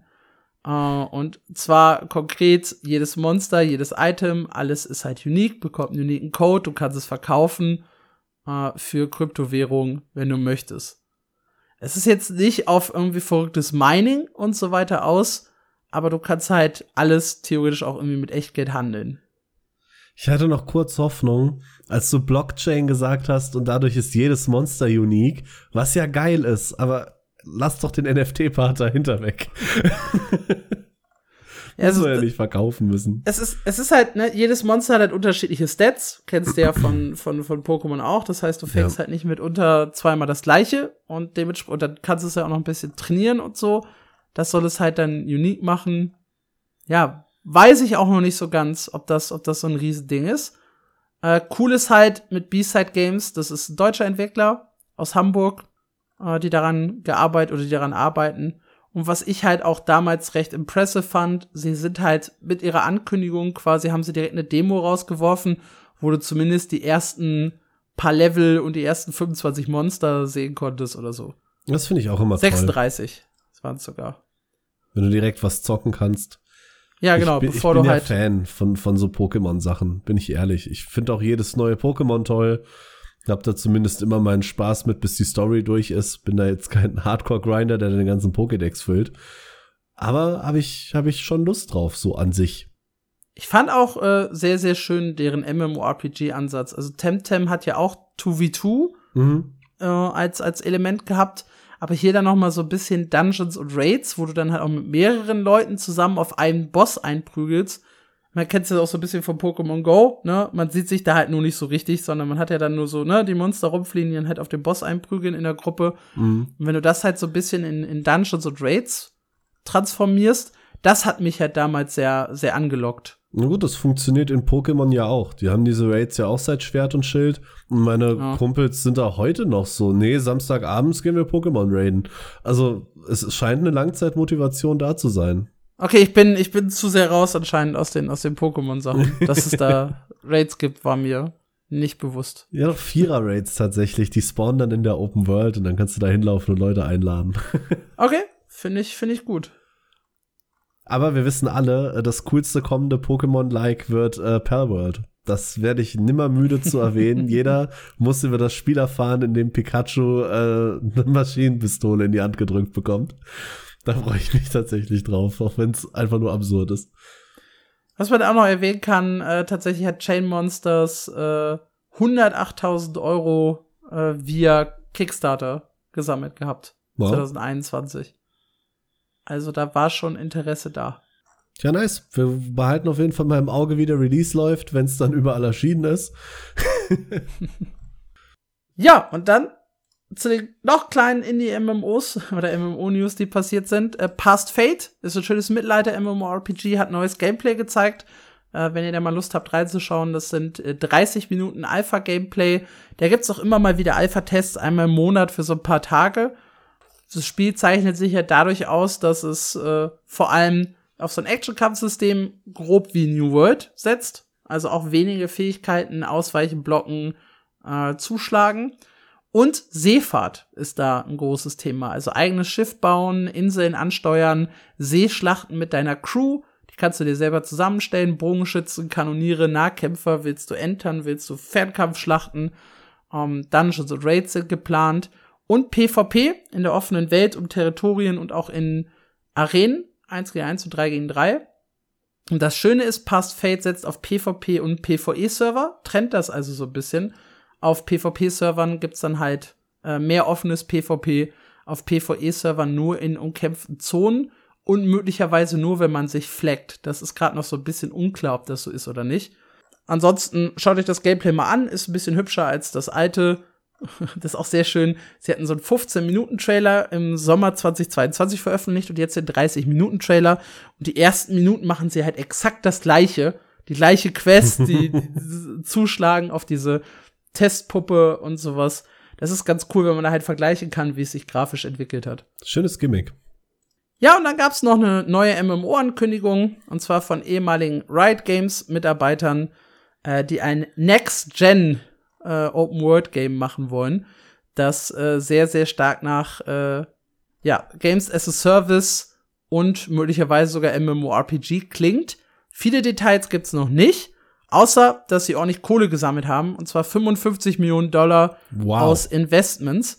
Das heißt, die brauchen kein Crowdfunding, sondern haben halt jetzt erstmal eine gesicherte Finanzierung, um das, was sie wollen, auf die Beine zu stellen. Holy fucking hell. Die beiden Gründer sind halt ein ehemaliger Gründer von Riot Games und der frühere Vice President von Riot Games. Die haben das neue Studio gegründet. Krass. Also 55 Millionen ist auf jeden Fall meine Hausnummer. Bin gespannt, was da am Ende rauskommt. Das ist aber nicht der Rainbow Six-like Shooter, ne? Der war direkt bei Riot Games. Genau, richtig. Ja, okay. Das ist The Believer Company. Ein komplett neues Studio. Cool. Aber ich finde, Next Gen klingt, als dauert das noch sehr viele Jahre. Ja, es klingt schon nach PS6, ne? Ja. so, ja. Inzwischen sind wir ja Current Gen PS5. So ja. Release 2030 oder sowas. Ja, das waren unsere Indie-News, beziehungsweise generell erstmal die allgemeinen News und Indie-News. Wir haben auch noch ein bisschen was für euch im Petto. Und wir wollen ja nicht zu kurz werden mit dem Podcast. Den großen Auftakt macht WoW. Da gibt's gerade 2 bzw. 3 Mecha-Themen tatsächlich. Das eine ist das Endgame, über das ja sehr, sehr viel diskutiert wird. Und zwar konkret mythisch plus. Also die hohen und komplizierteren Dungeons. Und da gibt es, wer das bisher noch nicht gespielt hat, Affixe. Das heißt, je höher man geht, desto mehr Effekte kommen halt ins Spiel. Zum Beispiel Effekte, die einen selbst betreffen und schwächer machen oder aber die Gegner betreffen und stärker machen. Zum Beispiel nekrotisch verringert die Heilung, die man bekommt. Es gibt Fähigkeiten, die dazu sorgen, dass man in Bewegung bleiben muss, weil man ansonsten Schaden bekommt, oder die, ja, ganz unterschiedliche Effekte haben. Plötzlich auftauchende Feuerkugeln, zusätzlicher Schaden, was auch immer man halt, was für immer euch so einfällt. Ja, ist fast möglich bei den Affixen in WoW. Das Problem ist aber, diese Affixe haben sehr, sehr unterschiedliche Auswirkungen auf die Gruppendynamik. Manche betreffen halt bestimmte Rollen stärker als andere, weswegen die damit unter gar keinen Bock haben zu spielen. Diese Affixe rotieren jede Woche. Und wenn man halt Pech hat, gibt's eine Kombination aus negativen Effekten, die vor allem Fernkämpfer nerven. Und plötzlich, ja, bist du halt für eine Woche raus aus den Dungeons als Fernkämpfer und musst quasi Nahkämpfer spielen. Oder aber es betrifft Nahkämpfer und die Fernkämpfer sind besser dran. Oder aber es betrifft Heiler und dann hat irgendwie keiner Bock zu spielen. Also die Heiler nicht und der Rest der Gruppe dann sowieso auch nicht. Das Problem wurde haben wir von meinem MMO erstmals, glaube ich, vor knapp 2 Wochen aufgegriffen, als nämlich der YouTuber Belula, der ja auch sehr aktiv in WoW ist, sich darüber aufgeregt hat, dass diese Affixe halt das Spiel gerade kaputt machen. Manche funktionieren auch nicht richtig, manche wirken billig, das hat er noch mit da reinbezogen, und wünschte sich halt, dass da gefixt wird.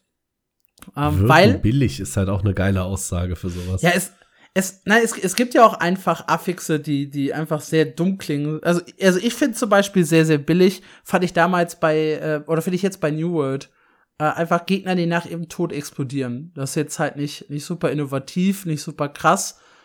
Machen halt auch so Bosskämpfe und sowas nicht wirklich schwerer, weil wenn du den Boss down hast, ist es egal, wenn er explodiert. Sind aber nervig in so großen Trash-Gruppen mit kleinen Mobs, die einfach aus Versehen schon mit einem Hit sterben. Ja. Und machen dann einfach keinen richtigen Spaß. In Guild Wars 2 gab's, glaube ich, auch so ein paar Affixe. Irgendwie Brennen macht mehr Schaden oder so bei dir. Das fand ich auch sehr billig. Also da hätte man durchaus kreativer sein können. Ja, stimmt. Und er sagt halt, schwieriger ist nicht das Problem. Bosskämpfe sollen durchaus schwieriger werden, aber sie sollen nicht frustrierend oder nervig sein. Und das war auch mal eine Kritik bei den Fraktalen in Guild Wars 2, wo halt auch ein paar gesagt haben, manche Kombinationen von Affixen sind halt einfach zum Kotzen. Da war das, glaube ich, weiß gar nicht, irgendwas mit rutschiger Boden und noch irgendwas anderem, was sich immer in AOEs gedriftet hat oder so. Das fanden die Leute halt einfach nicht schwieriger, sondern es war halt einfach nur nervig. Ja. Und das ist halt gerade auch die Diskussion bei WoW. Dass manche Affix-Kombinationen halt bestimmte Spielertypen oder bestimmte Klassentypen mehr treffen als andere, die dann halt für eine Woche raus sind aus den Dungeons, dass manche davon recht billig sind und dass das Gameplay dadurch halt nicht wirklich schwieriger, sondern nur frustrierender wird. Das ist so grob die Kritik. Corton von meinem MMO hat dann auch noch mal zusammengefasst, warum das erst jetzt so wirklich ein Problem ist. Und das fand ich eine sehr, sehr schöne Begründung, weil der ganze Rest von WoW besser wurde, aber Mythic Plus nicht. Darum wiegt das jetzt besonders schwer. Also das Ganze drumherum ist besser geworden. Es ist zwingfreundlicher, die offene Welt macht mehr Spaß, die Ruffraktionen sind nicht mehr so nervig. Also alles ist besser geworden, nur halt das nicht. Und darum wirkt es jetzt negativer noch als vorher. Da muss dann vielleicht Blizzard noch mal eingreifen. Oder endlich dann, bei Guild Wars haben sie es doch auch gemacht und haben irgendwelche Kombinationen dann unmöglich gemacht. Ich würde es jetzt nicht schwören, aber sie haben irgendwann mal was in Guild Wars daran geändert, was da wie zusammenkommen kann. Könnte man ja ähnlich lösen. Ja, oder man hat einfach ein paar neue Affixe, die es halt wirklich schwieriger machen und die es halt nicht nerviger machen.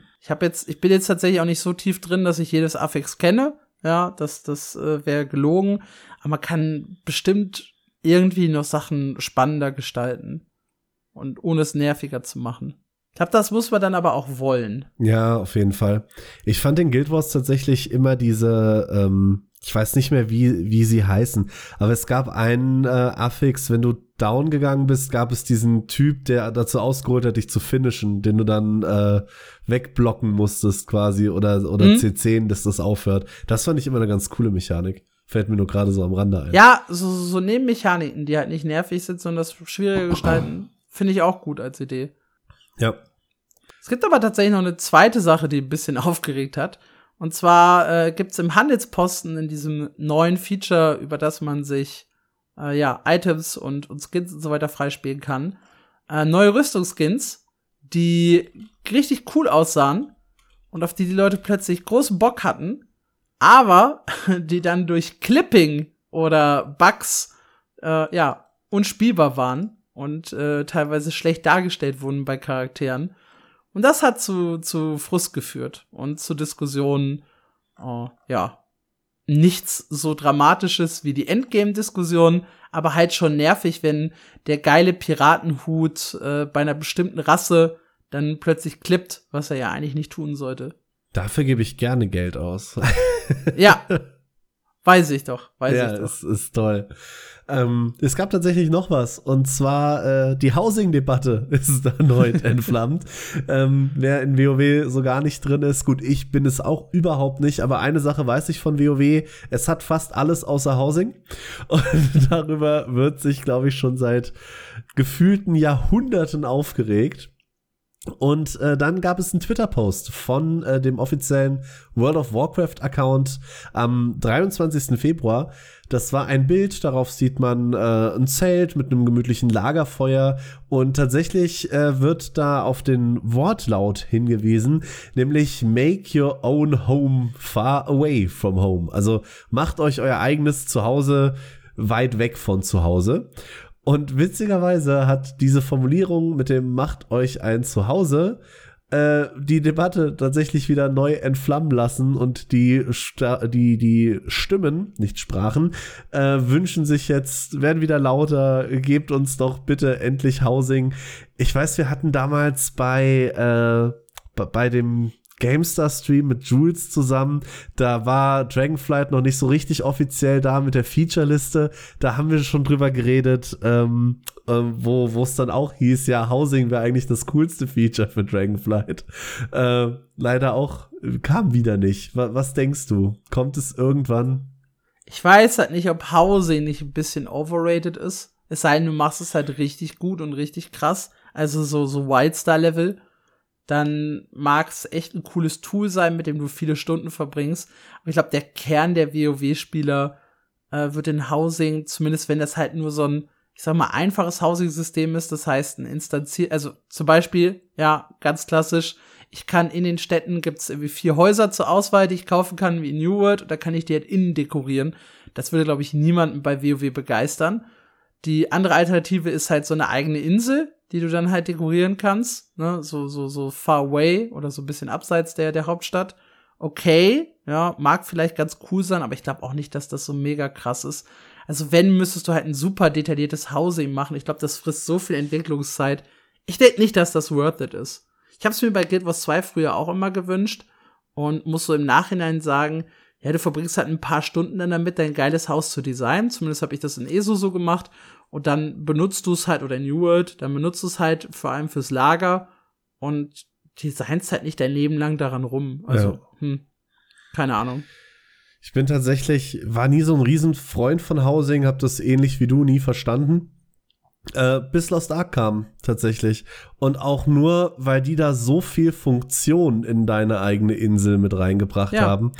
Und wie du schon sagst, du musst es gut machen. Du hast ja da dann irgendwie deine Pet-Farm und du kannst deine Schiffe auf Missionen schicken und dazu noch alles dekorieren. Ich habe da irgendwie einen fahrenden Händler, den auch meine Freunde benutzen können. Ich kann mittlerweile, glaube ich, 100 Spieler einladen und da irgendwie mit vorgefertigten Funktionen vom Spiel irgendwelche Quizabende veranstalten mit Schätzfragen. Und wenn du es machst, mach's richtig und dann wird's vielleicht cool. Blizzard, könnte man jetzt argumentieren, hat auf jeden Fall die Mittel dafür. Jetzt weiß man natürlich nicht, wie groß ist da wirklich das Verlangen nach, jetzt unbedingt ein Haus in WoW zu bauen. Das weiß ich schlichtweg nicht. Ich glaube, nicht so groß. Ja, und dann noch zum Thema WoW und Dragonflight gibt es auch auf meinem MMO eine schöne Umfrage, die ich auch noch mal kurz reinwerfen wollte. Spielt ihr noch Dragonflight, ja oder nein? Und ja, wenn man die Ich habe nie gespielt Stimmen ein bisschen rausrechnet, spielen noch solide 45% etwa aktiv oder ja, ein bisschen irgendwas zwischen 42 und 45% aktiv und irgendwas so um die 30% ja, aber noch weniger als zu Release.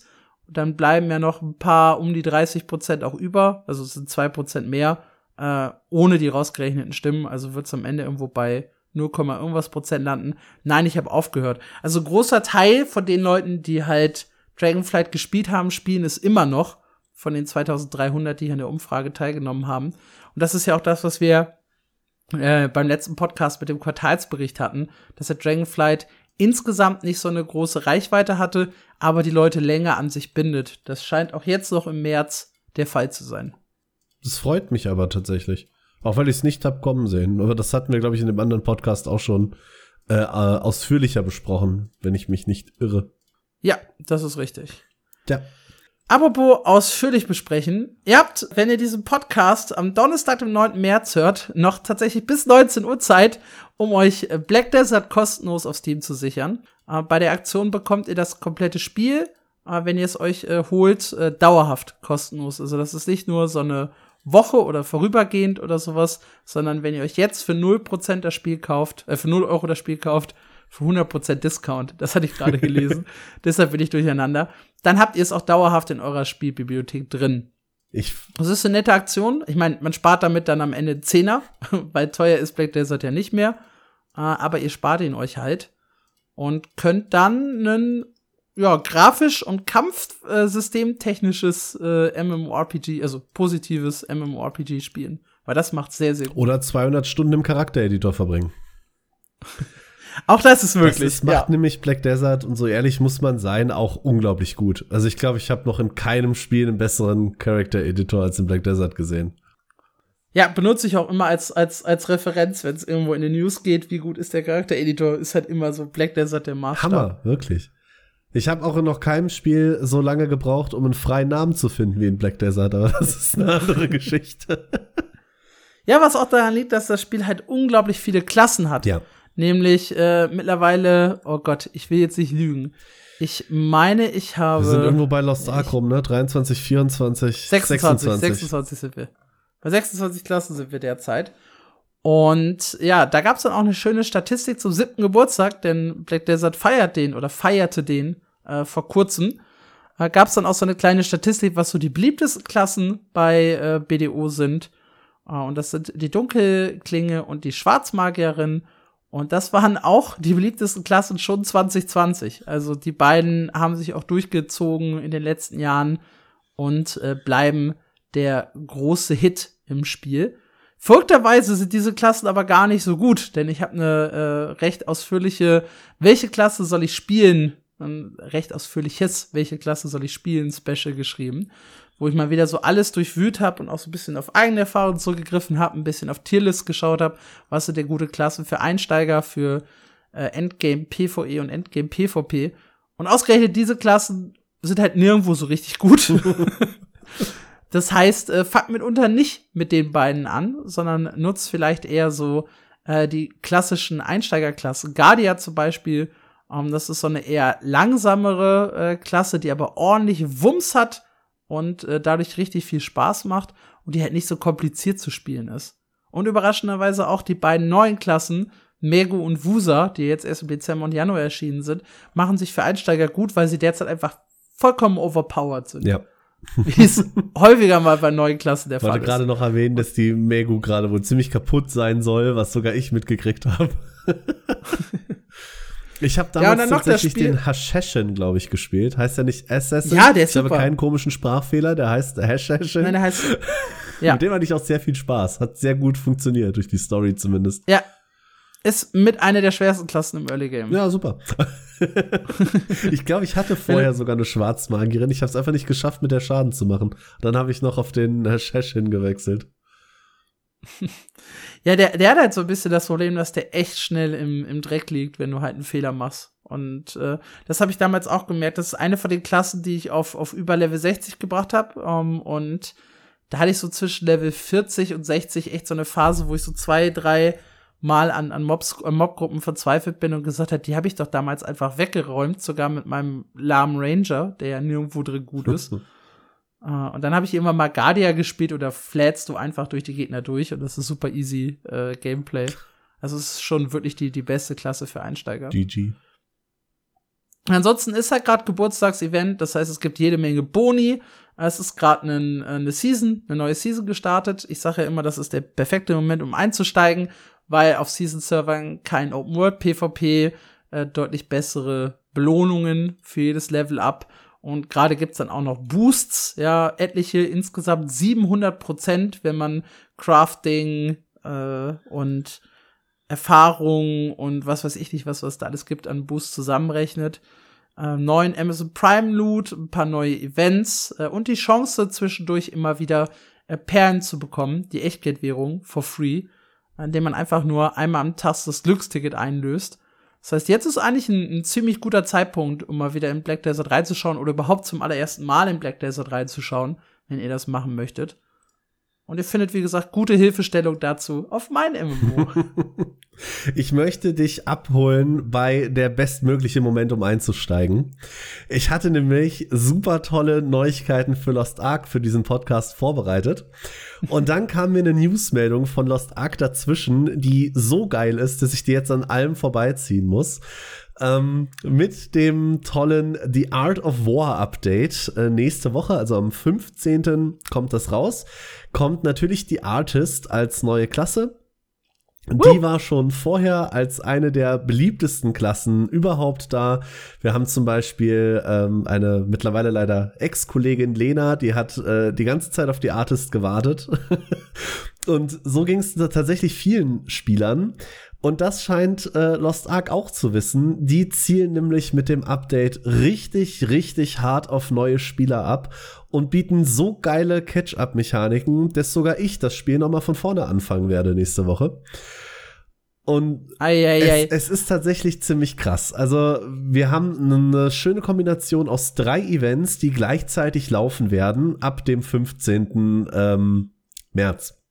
Das eine ist tatsächlich wieder ein Power Pass, soweit so gut, den kennen wir schon, den bekommt ihr geschenkt, bringt euch dann sofort auf Gearscore 1340 tatsächlich, das heißt, hier wurden auch nochmal 38 Gearscore obendrauf gepackt, im Vergleich zum alten Power Pass.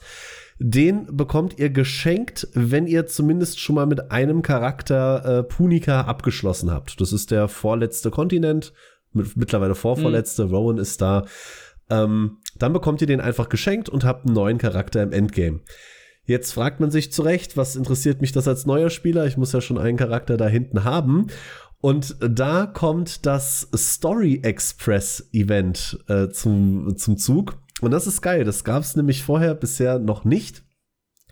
Das könnt ihr nur auf einem Charakter pro Account aktivieren und das ist ganz interessant, der Charakter muss unter Level 11 sein. Das heißt wirklich komplett frischer Charakter. Dann könnt ihr das aktivieren, jeder Spieler, auch wenn ihr vorher noch nie in das Spiel reingeguckt habt. Und dann bekommt ihr für die Story-Mission selber den nötigen Gearscore geschenkt. Das heißt, ihr spart euch das Uppen komplett, bis ihr durch Punica durch seid. Das Ganze ist quasi wie ein zweiter Powerpass, für den ihr spielen müsst, endet dann auch auf Gearscore 1340. auf dem Weg dahin, wie gesagt, ihr bekommt den Gearscore geschenkt, ihr bekommt hier 14 Tage kristalline Aura geschenkt, das ist dieser Premium-Service, für den ihr bezahlen müsst. Ihr bekommt einige Gravurtaschen geschenkt, ihr bekommt Honing-Materials geschenkt. Hier gibt's richtig viel zu holen. Das lohnt sich, wie gesagt, auch für bestehende Spieler. Ich werde auch einen neuen Charakter hochziehen, das ist ziemlich geil. Das heißt also, man kann quasi mit einem neuen Charakter anfangen, der halt eigentlich durch alles durchgecarried wird, durch das Event, was so Gear angeht, erreicht dann 1340 und dann direkt instant den zweiten Charakter auch auf 1340 hochzuziehen. Richtig. Dann habt ihr zwei Charaktere auf 1340 geschenkt und dann hört's noch nicht auf. Da holt euch nämlich das dritte Event ab, nämlich Hyper Express Plus. Das könnt ihr auf einem Charakter pro Account aktivieren. Der Charakter muss mindestens 1340 sein. Also, wie gesagt, holt euch genau da ab, wo die beiden anderen Events aufhören und schenkt euch dann immer im Vergleich, im Abstand von 15 Gearscore, also 1355, 1370 etc., wertvolle Items, die euch helfen, schneller auf Gearscore 1445 zu kommen. So ein Event hatten wir erst vor kurzem. Genau. Weil das habe ich, glaube ich, gemacht. Genau, das war das normale Hyper-Express-Event. Das hier nennen sie jetzt Plus aus dem Grund. Und da haben sie einen richtig fetten Bonus oben drauf gepackt. Beim letzten Hyper-Express-Event habt ihr schon Edelsteine bekommen, Level 5er Gems, die konntet ihr ausrüsten und umsonst rerollen.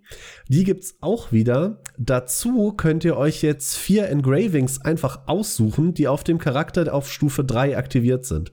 Das heißt, ihr müsst euch auch diesen ganzen Schmuckgedöns erstmal nicht mehr geben. Und das ist halt ein Riesenbonus. Ich sage erstmal, weil die Gems von dem Event dürft ihr behalten. Diese Engravings, die ihr euch aussuchen könnt, enden, sobald auch das Event endet. Eine genaue Duration haben sie dazu noch nicht gesagt. Das letzte Event ging aber knapp 3 Monate. Also ihr habt dann definitiv genug Zeit, euch in der Zeit dann auch ein Bild zu bauen, bis das dann deaktiviert wird.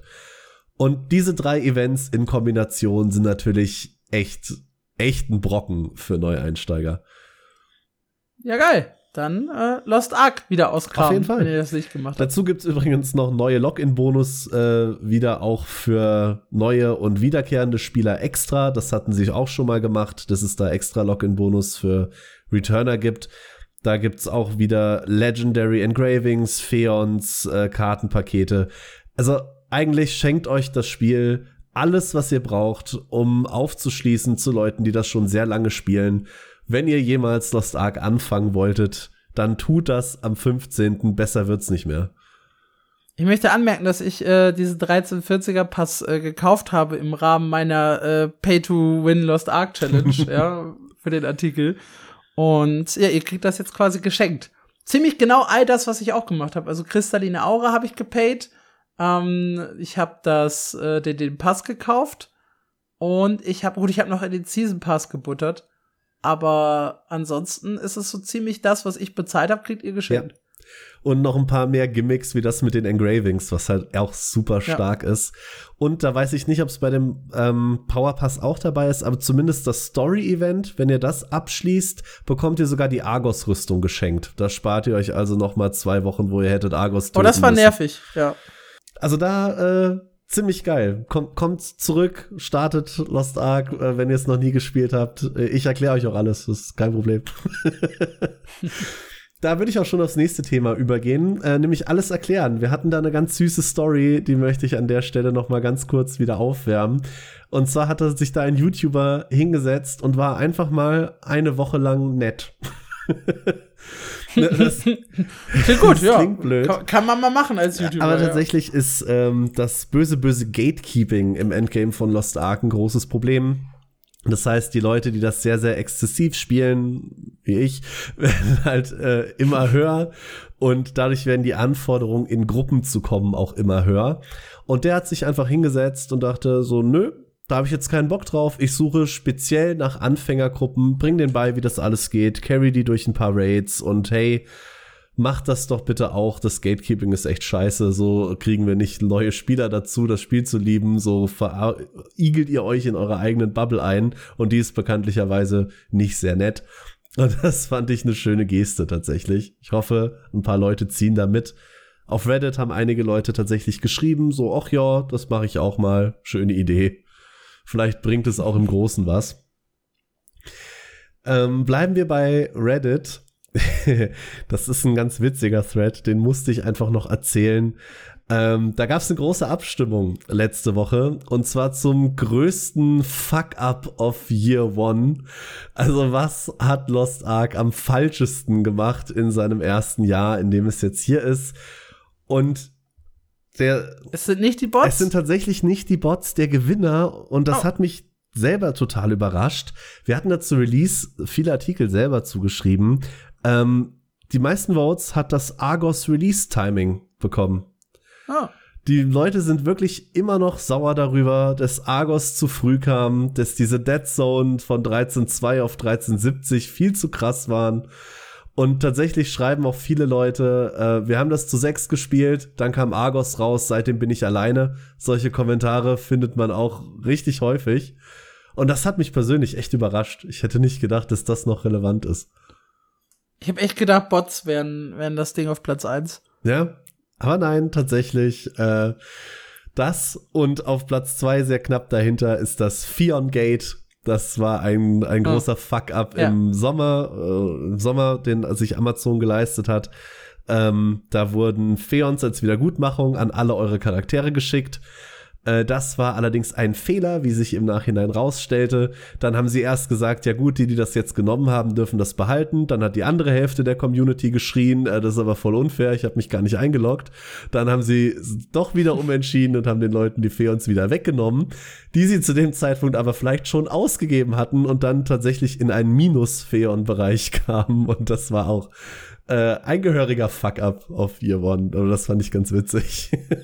Und wann kommen die Bots? Auf welchem Platz? Tatsächlich erst auf Platz 3 vor dem June-Accident, wo ich aber selber nicht mehr weiß, was genau das war. Ja, auch hier sind wir wieder bei dem Thema, ne? Amazon und Publisher, ist das wirklich immer alles gut für uns? Aber ich möchte anmerken, dass echt andere Publisher auch große Fuck-Ups haben. Ja. Also, du hast mir da auch eine perfekte Überleitung gerade gegeben zu meinem letzten Lost Ark-Thema. Das ist ein Video, über das ich heute Morgen gestolpert bin, von einem YouTuber, der in Korea sehr viel spielt. Und der hat im Prinzip den Take, hört doch mal bitte auf, Amazon zu haten. Eure Version ist so viel geiler als diesen Pay-to-Win-Scheiß, den wir hier haben. Und hat so ein bisschen darüber geredet. Klingt nach einem sehr guten Titel für die News. Ja, tatsächlich. Ich habe mir das aufgeschrieben. Er erzählt nämlich was es eigentlich alles in Korea für Features gibt, wo die für bezahlen müssen, was wir im Westen geschenkt bekommen. Und natürlich kriegen wir das nicht mit, weil wir bekommen es ja geschenkt. Und ein ganz großer Punkt fand ich die kristalline Aura, die wir haben. Wir bezahlen dafür, glaube ich, momentan 9 € im Monat, bietet eine Menge Vorteile. Ist in Korea in 2 verschiedene Services aufgeteilt, die selbst zusammen noch weniger Vorteile bieten als unsere kristalline Aura, aber jeweils 9 € im Monat kosten. Das heißt, das ist schon ein ganz interessanter Punkt. Und Punkt 2 ist, dass die Pets in Korea tatsächlich komplett anders funktionieren und uns da Amazon einen Segen beschert hat, der mir persönlich auch nicht so bewusst war. Wir schalten ja alle Funktionen, mit die Pads haben, klassisch in der kristallinen Aura mit frei. Das heißt, dieses Remote-Zugriff, ich kann überall reparieren, haben wir alles dabei. Mein Pad hat 2 Skills, die kann ich umsonst wechseln. Und Korea kann das eben nicht. Also zum einen ist das nicht in der kristallinen Aura mit drin. Zum anderen muss ich jedes Mal echtes Geld bezahlen, wenn ich die Skills rerollen will, und bekomme dann nicht mal wie bei uns. Bei uns ist es so, ich suche mir den Skill aus, den ich haben will, drücke auf Ändern und hab den. Nein, es wird zufällig rerollt und die kriegen auch einen random Prozentsatz. Also wenn ich sagen will, mein Pet hat jetzt Angriffsschaden, kommt das mit 10% Angriffsschaden raus. In Korea ist das eine random Zahl von 3-10% und good luck. Also da fand ich ehrlich auch Hut ab, dass Amazon da so viel geregelt hat. Ich muss übrigens in Korea auch jede Pet-Funktion einzeln für echtes Geld verlängern. Das ist da alles nicht in der kristallinen Aura mit drin. Erwähnt sei da zum anderen noch die große Diskussion um Joss Jar. Das hatten sie für die westliche Version mal angekündigt. Das ist so ein Pay-to-Win-Prinzip für Skins. bringt legendäre Skins ins Spiel. Dafür muss ich andere Skins zerlegen. Da hat ein sehr spannender, mathematisch begabter Redditor mal ausgerechnet, dass ich ungefähr 5.000 Euro für so ein legendäres Skinset hinlegen muss. Gab Aufschrei von der Community, hat Amazon dann gecancelt. In Korea ist es immer noch. Long story short, seid doch einfach mal, freut euch mal über das, was ihr habt und meckert nicht immer nur über das, was nicht läuft. Ja, das ist sehr, sehr schön. Finde ich, ist ein gutes, eine gute Lektion, ja, die Leute heute aus dem Podcast mitnehmen können. Wir haben aber noch zwei kleine News, bevor diese Weise, ja, bevor wir zum Ende kommen. Das heißt, die Weisheit wird nicht unser Abschluss sein. Fast. Eine dreht sich um Elder Scrolls Online.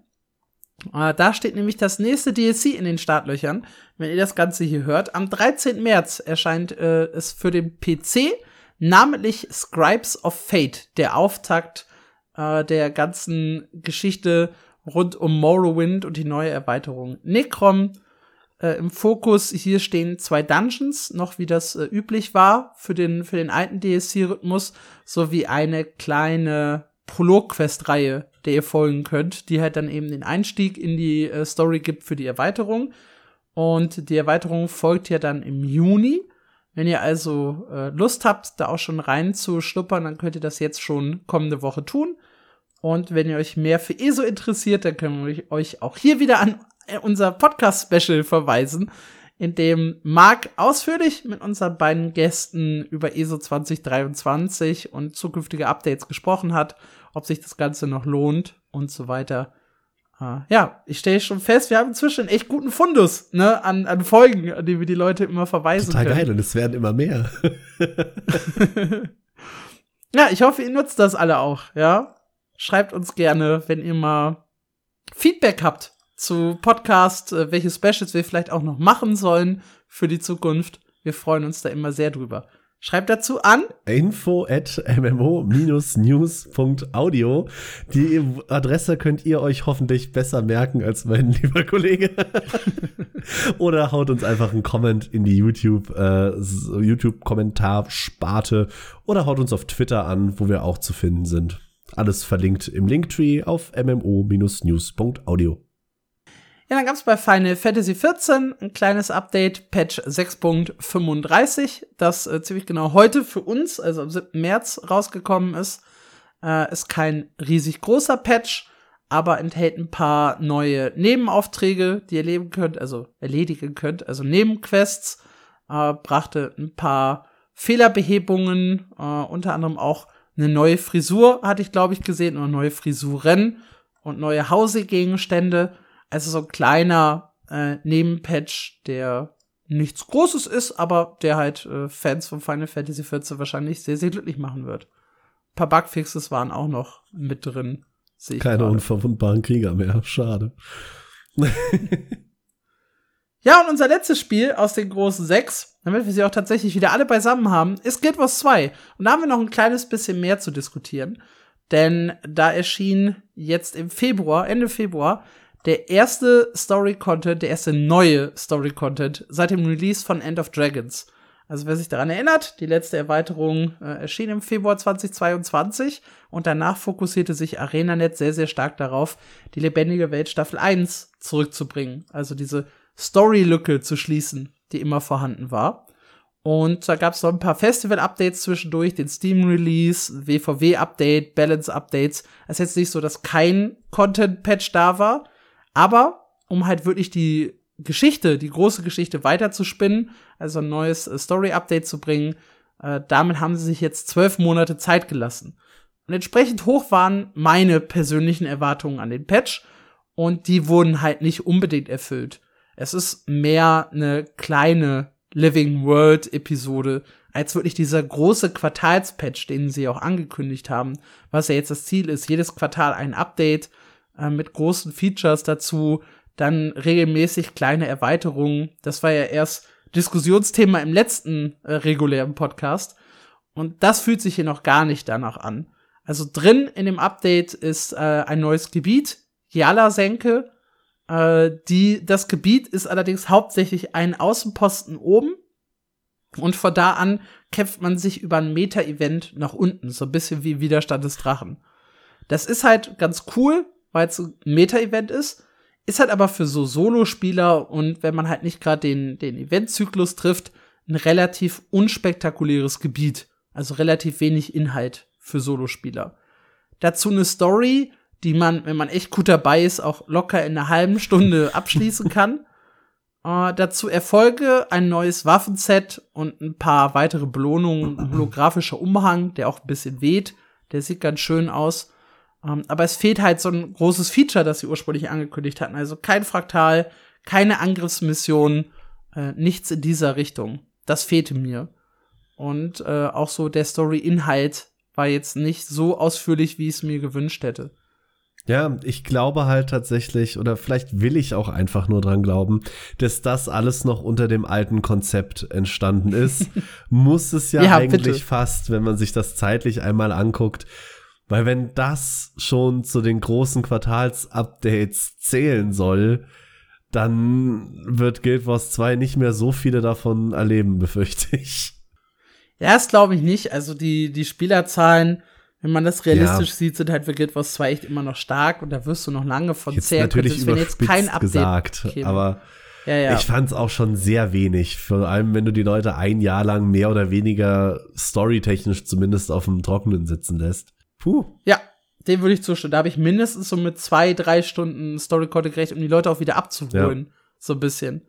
Und nicht mal so, also auch das Vorgeplänkel da in Kaineng war jetzt nicht so super krass. Man hätte noch mal kurz zusammenfassen können, was denn in End of Dragons passiert ist zum Beispiel. Auch wenn das nur gefillert hätte, wäre das halt eine Möglichkeit gewesen, da noch ein bisschen was reinzubringen. Ich meine, selbst Leute, die das aktiv spielen, haben die Story auch zuletzt vor einem Jahr gehört. Das ist echt lange her. Irgendwo mussten sie ja wieder abholen. Da hätte man noch was machen können, ja. Finde ich auch ein bisschen enttäuschend, muss ich sagen. Das ich habe eben die Hoffnung, das war halt noch da, das hatten sie schon vorbereitet, vielleicht als die nächste Living World oder sowas in der Art. Jetzt haben sie es halt rausgehauen und fokussieren sich demnächst auf tolle Quartalsupdates. Was aber auch eine positive News ist für Guild Wars 2, ist der große März-Sale. Wer das Spiel verfolgt, wird wissen, im März gibt es immer Angebote im Shop. Und diese Angebote waren früher 24 Stunden lang und führten so ein bisschen zu Stress und Druck bei den Leuten. A, alle 24 Stunden nachzugucken, was ist denn gerade im Angebot? Und B, damit unter dem Tag auch Geld ausgeben zu müssen, auch wenn man vielleicht gerade das Geld gar nicht so unbedingt zur Verfügung hat. Es war halt alles sehr, sehr schwer planbar. Ich weiß noch, ich habe damals auf guildnews.de habe ich den Ticker gemacht. Ja, jeden Morgen um 6 Uhr habe ich geschaut, was ist drin im Shop und habe die News aktualisiert. Und das lief mega gut. Also da waren jeden Tag hunderte Leute drauf, weil die halt nachgucken wollten, ob es sich jetzt lohnt, dafür einzuloggen oder halt nicht. Und jetzt haben sie es ein bisschen anders gemacht. Und zwar gibt es jetzt Angebote, die über mehrere Tage laufen. Also ich glaube, es ist kein einziges Angebot dabei, das nicht mindestens 3 Tage läuft. Das macht halt schon mal das Ganze, entzerrt so ein bisschen das Ganze. Und sie haben genau detailliert angegeben, von wann bis wann was im Angebot ist. Das heißt, man kann jetzt schon sehen, was kann ich mir in der Zeit vom 28. bis 31. März kaufen? Was kann ich mir in der Zeit vom 17. bis 23. März kaufen? Und so weiter und so fort. Also ich kann mich sehr, sehr viel besser darauf einstellen, viel besser planen, hab nicht diesen Druck, mich wirklich jeden Tag einloggen zu müssen, weil jedes Angebot mindestens 3 Tage hält. Das finde ich sehr positiv. Das ist jetzt wieder ein bisschen zurückgerudert, aber ich muss da einfach gerade rein, weil du mir so eine schöne Vorlage gibst. Das ist übrigens noch was Amazon an Lost Ark verbessert hat. Im Lost Ark Shop gibt es nämlich alle 6 Stunden neue Angebote und die sind in unserer Version bis zu 3 Tage lang rückverfolgbar und auch noch kaufbar. In Korea nicht. In Korea hast du tatsächlich nur 6 Stunden und next. Ja, es ist nicht alles schlecht an Amazon. Ja. Ich finde das auch sehr geil, dass du da wirklich jetzt auch vorher sehen kannst, wann kann ich mir endlich meine Charakterplätze billiger kaufen, weil was sollte ich sonst haben wollen? Taschenplätze. Ja, stimmt. Gemeinsame Inventarplätze gehen auch immer. Boah. Bandplatz und Lagerplatz. Dafür wurde ich immer ausgelacht. Ich hatte bis zuletzt in Guild Wars, glaube ich, nur 5 gemeinsame Inventarplätze und ich habe auch nie gesehen, wofür ich mehr brauchen würde. tatsächlich. Echt, ich habe da alles drin, was ich brauche. Meinen Pass, um halt zu den Händlern zu teleportieren. Also ich bin immer noch der Luftschiff-Pass-Mensch. Ich habe meinen Wiederverwerter da drin, meinen Kupferbetriebenen und meine Silberbetriebenen, ne, um halt Sachen wieder zu verwerten. Dann habe ich den Handelsposten-Express, den endlosen, habe ich da oben drin.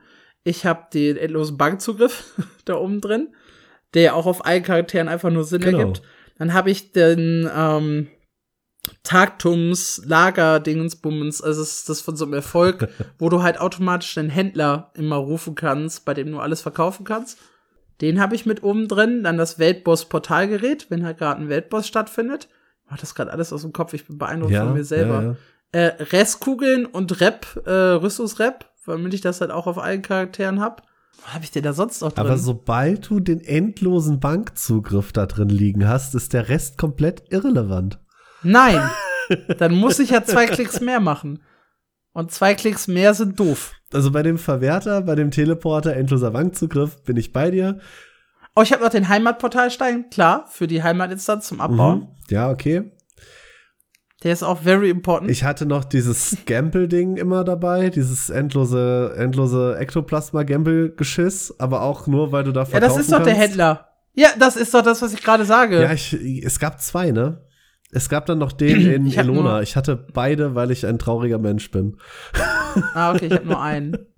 Oh ja, ich habe den Passierschein zu Champions Rust, weil ich ja die endlose Variante davon habe, der mich immer in diese PvP-Lobby bringt. Dann habe ich die 3 Nebeltränke, Fraktaltränke, die endlosen. Ja, ich hab einen drin, aber der liegt da auch drin. Und dann die Portalfolianten für Lebendige Welt Staffel 3, 4, 5. Hast du etwa nie Fraktale so weit gespielt, dass du den Alles-Trank hattest? Nein, ich hab auch nur den Defensiv- und den Offensiv-Trank. Es sind nur 2 drin. Ich habe gerade gelogen, aber du hast mich enttarnt. Deswegen konnte ich die Lüge nicht aufrechterhalten. Wo Fraktalgott-Titel? Wow. Nicht bei mir. Ich kenne tatsächlich auch nur Zapfel, der den hat. 2, 3, 4, 5. Ja, was habe ich sonst noch? Nö, das ist alles. Teleport to Friend. Siehst du? Ist 5 Stück. 1, 2, 3, 4, 5, 6, 7, 8, 9, 10, 11, 12, 13, 14, 15, 16, 17, 18, 19, 20, 21, 22 habe ich. Mehr als 5 brauchst du nicht. Doch? Okay, das war auch schon unser Exkurs ins Off-Topic. Dann machen wir da einfach mal weiter. Was spielst du so? Ich fange mal diese Woche an, denn meine Liste ist super, super kurz. Ich habe in den letzten 7 Tagen exakt 24 Minuten New World. Oddly specific. Gespielt. Ja, weil war jetzt auch, können auch 25, 26 sein, aber unter einer halben Stunde New World gespielt. Das ist traurig. Punkt. Es liegt einfach daran, dass ich das Wochenende über weg war, weil wir oben an der Ostsee die zum Aufmessen da hatten für unser neues Vorzelt. Und unter der Woche war es mit Kind und jetzt bin ich ja auf 20 Stunden arbeitstechnisch nach oben gegangen bei meinem MMO. Führt halt dazu, dass ich eigentlich jeden Abend noch eine Stunde nachgearbeitet habe und einen Artikel schon für den nächsten Tag vorgeschrieben habe. Und das ist halt normalerweise die 1,5 Stunden, die ich halt sonst mit Spielen verbringen würde, flossen halt in die Arbeit. Das letzte Mal, dass ich wirklich länger gespielt habe, war am Wochenende hier vor. Da hatte ich Pressezugang zum Guild Wars 2 Event. Und hab logischerweise da die Story durchgespielt und einmal das Meta-Event organisiert gemacht. Aber das war so mein größter Gameplay-Inhalt, denn tatsächlich auf dem Live-Server habe ich das Event noch keine Sekunde gespielt oder die Story, den neuen Patch. Stark. Sondern das ist alles nur meine Erfahrung von Donnerstag bis Montag aus dem Presseevent. Das ist ja, obwohl, ist ja gar nicht so lang, hast dir gar nicht so sehr gegönnt. Das stimmt, ja. Es ist. Ich habe dann in der Woche davor, also im Podcast zu New World habe ich am Dienstag aufgezeichnet, habe ich auf jeden Fall noch ein bisschen New World und Final Fantasy gespielt. Ich habe aber keine großen Highlights im Kopf, die ich jetzt erzählen könnte. Also diese Wochen, die letzten beiden Wochen waren in puncto MMORPGs sehr, sehr mager bei mir. Ja, bei mir nur von der Anzahl her. Ich habe tatsächlich die letzten 2 Wochen, muss ich gestehen, noch härter in Lost Ark reingegrindet, als ich sonst tue. Das sagst du jede Woche. Ich hatte richtig Bock. Mich hat irgendwie wieder der Drang zu Progress eingeholt. Normalerweise habe ich das Spiel ja immer so gespielt, dass ich einfach so in letzter Zeit vor mich hingezockt habe, war mit meinem Roster eigentlich recht zufrieden. Und jetzt dachte ich mir so, nee, komm, verbrenn alles an Gold und Materialien, was du hast. Aber es war tatsächlich relativ erfolgreich. Ich habe es geschafft, meine Sorceress auch noch auf 1520 zu bringen, also auf Belshazzar Hard. Ganz knapp, die ist 1520,83. Hatte ich auch relativ viel Glück beim Plussen. Meine Shadowhunter habe ich für sehr, sehr viel Gold, weil Demonic Impulse, die Spielenden unter euch werden es kennen, scheißen Dreck teuer ist. Aber ich habe es geschafft, 5 Engravings auf 3 zu haben auf der Shadowhunter und habe die dann im gleichen Zug noch auf Gearscore 1510 geschafft. Da hoffe ich, dass ich die mit dem nächsten Reset auch auf 1520 kriege, weil mein großes oder größeres Ziel ist es dann im April, wenn Belshazzar Hard kommt, das wird dann Gearscore 1560 haben, wäre ich da gerne mit 3 Charakteren am Start und da arbeite ich gerade aktiv dran, habe auch irgendwie noch Spaß, auch wenn das auch in meinem Umfeld keiner mehr verstehen kann. Bockt auf jeden Fall, den Fortschritt zu sehen. Und ansonsten mit der wenigen Zeit, die ich sonst noch übrig habe, weil Lost Ark ist quasi ein Nebenjob, bin ich wieder ein bisschen in Valorant reingedippt. Ich glaube, ich habe es in der letzten Folge auch schon gesagt. So abends mal 2-3 Runden habe ich gerade tatsächlich Spaß dran.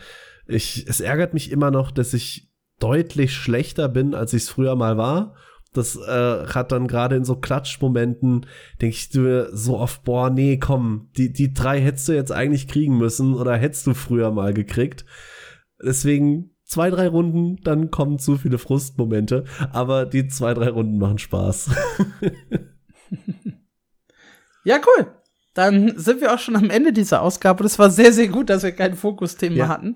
So können. Denn wir waren trotzdem wieder in der Überlänge. Ich glaube, wir müssen einfach 2 Stunden reden. So, egal welches Thema. Das ist einfach Pflicht. Ja, ich hoffe, es hat euch gefallen. Wenn ja, dann gebt uns gerne Feedback. Wenn nein, gerne auch. Die E-Mail-Adresse habt ihr schon einmal gehört. Ansonsten findet ihr uns beide auch auf Twitter. Ihr findet MMO News auch auf Twitter. Und ihr hört uns jede Woche Donnerstag. Zumindest derzeit ist es noch so, dass wir diesen Rhythmus beibehalten haben. Grundsätzlich gilt, die regulären Folgen kommen alle 14 Tage. Ja, schaltet gerne dann wieder zur kommenden Episode ein. Schaut auch gerne durch die Podcasts, die wir schon erstellt haben. Und habt eine schöne Woche und bis zur nächsten Folge. Ciao, macht's gut.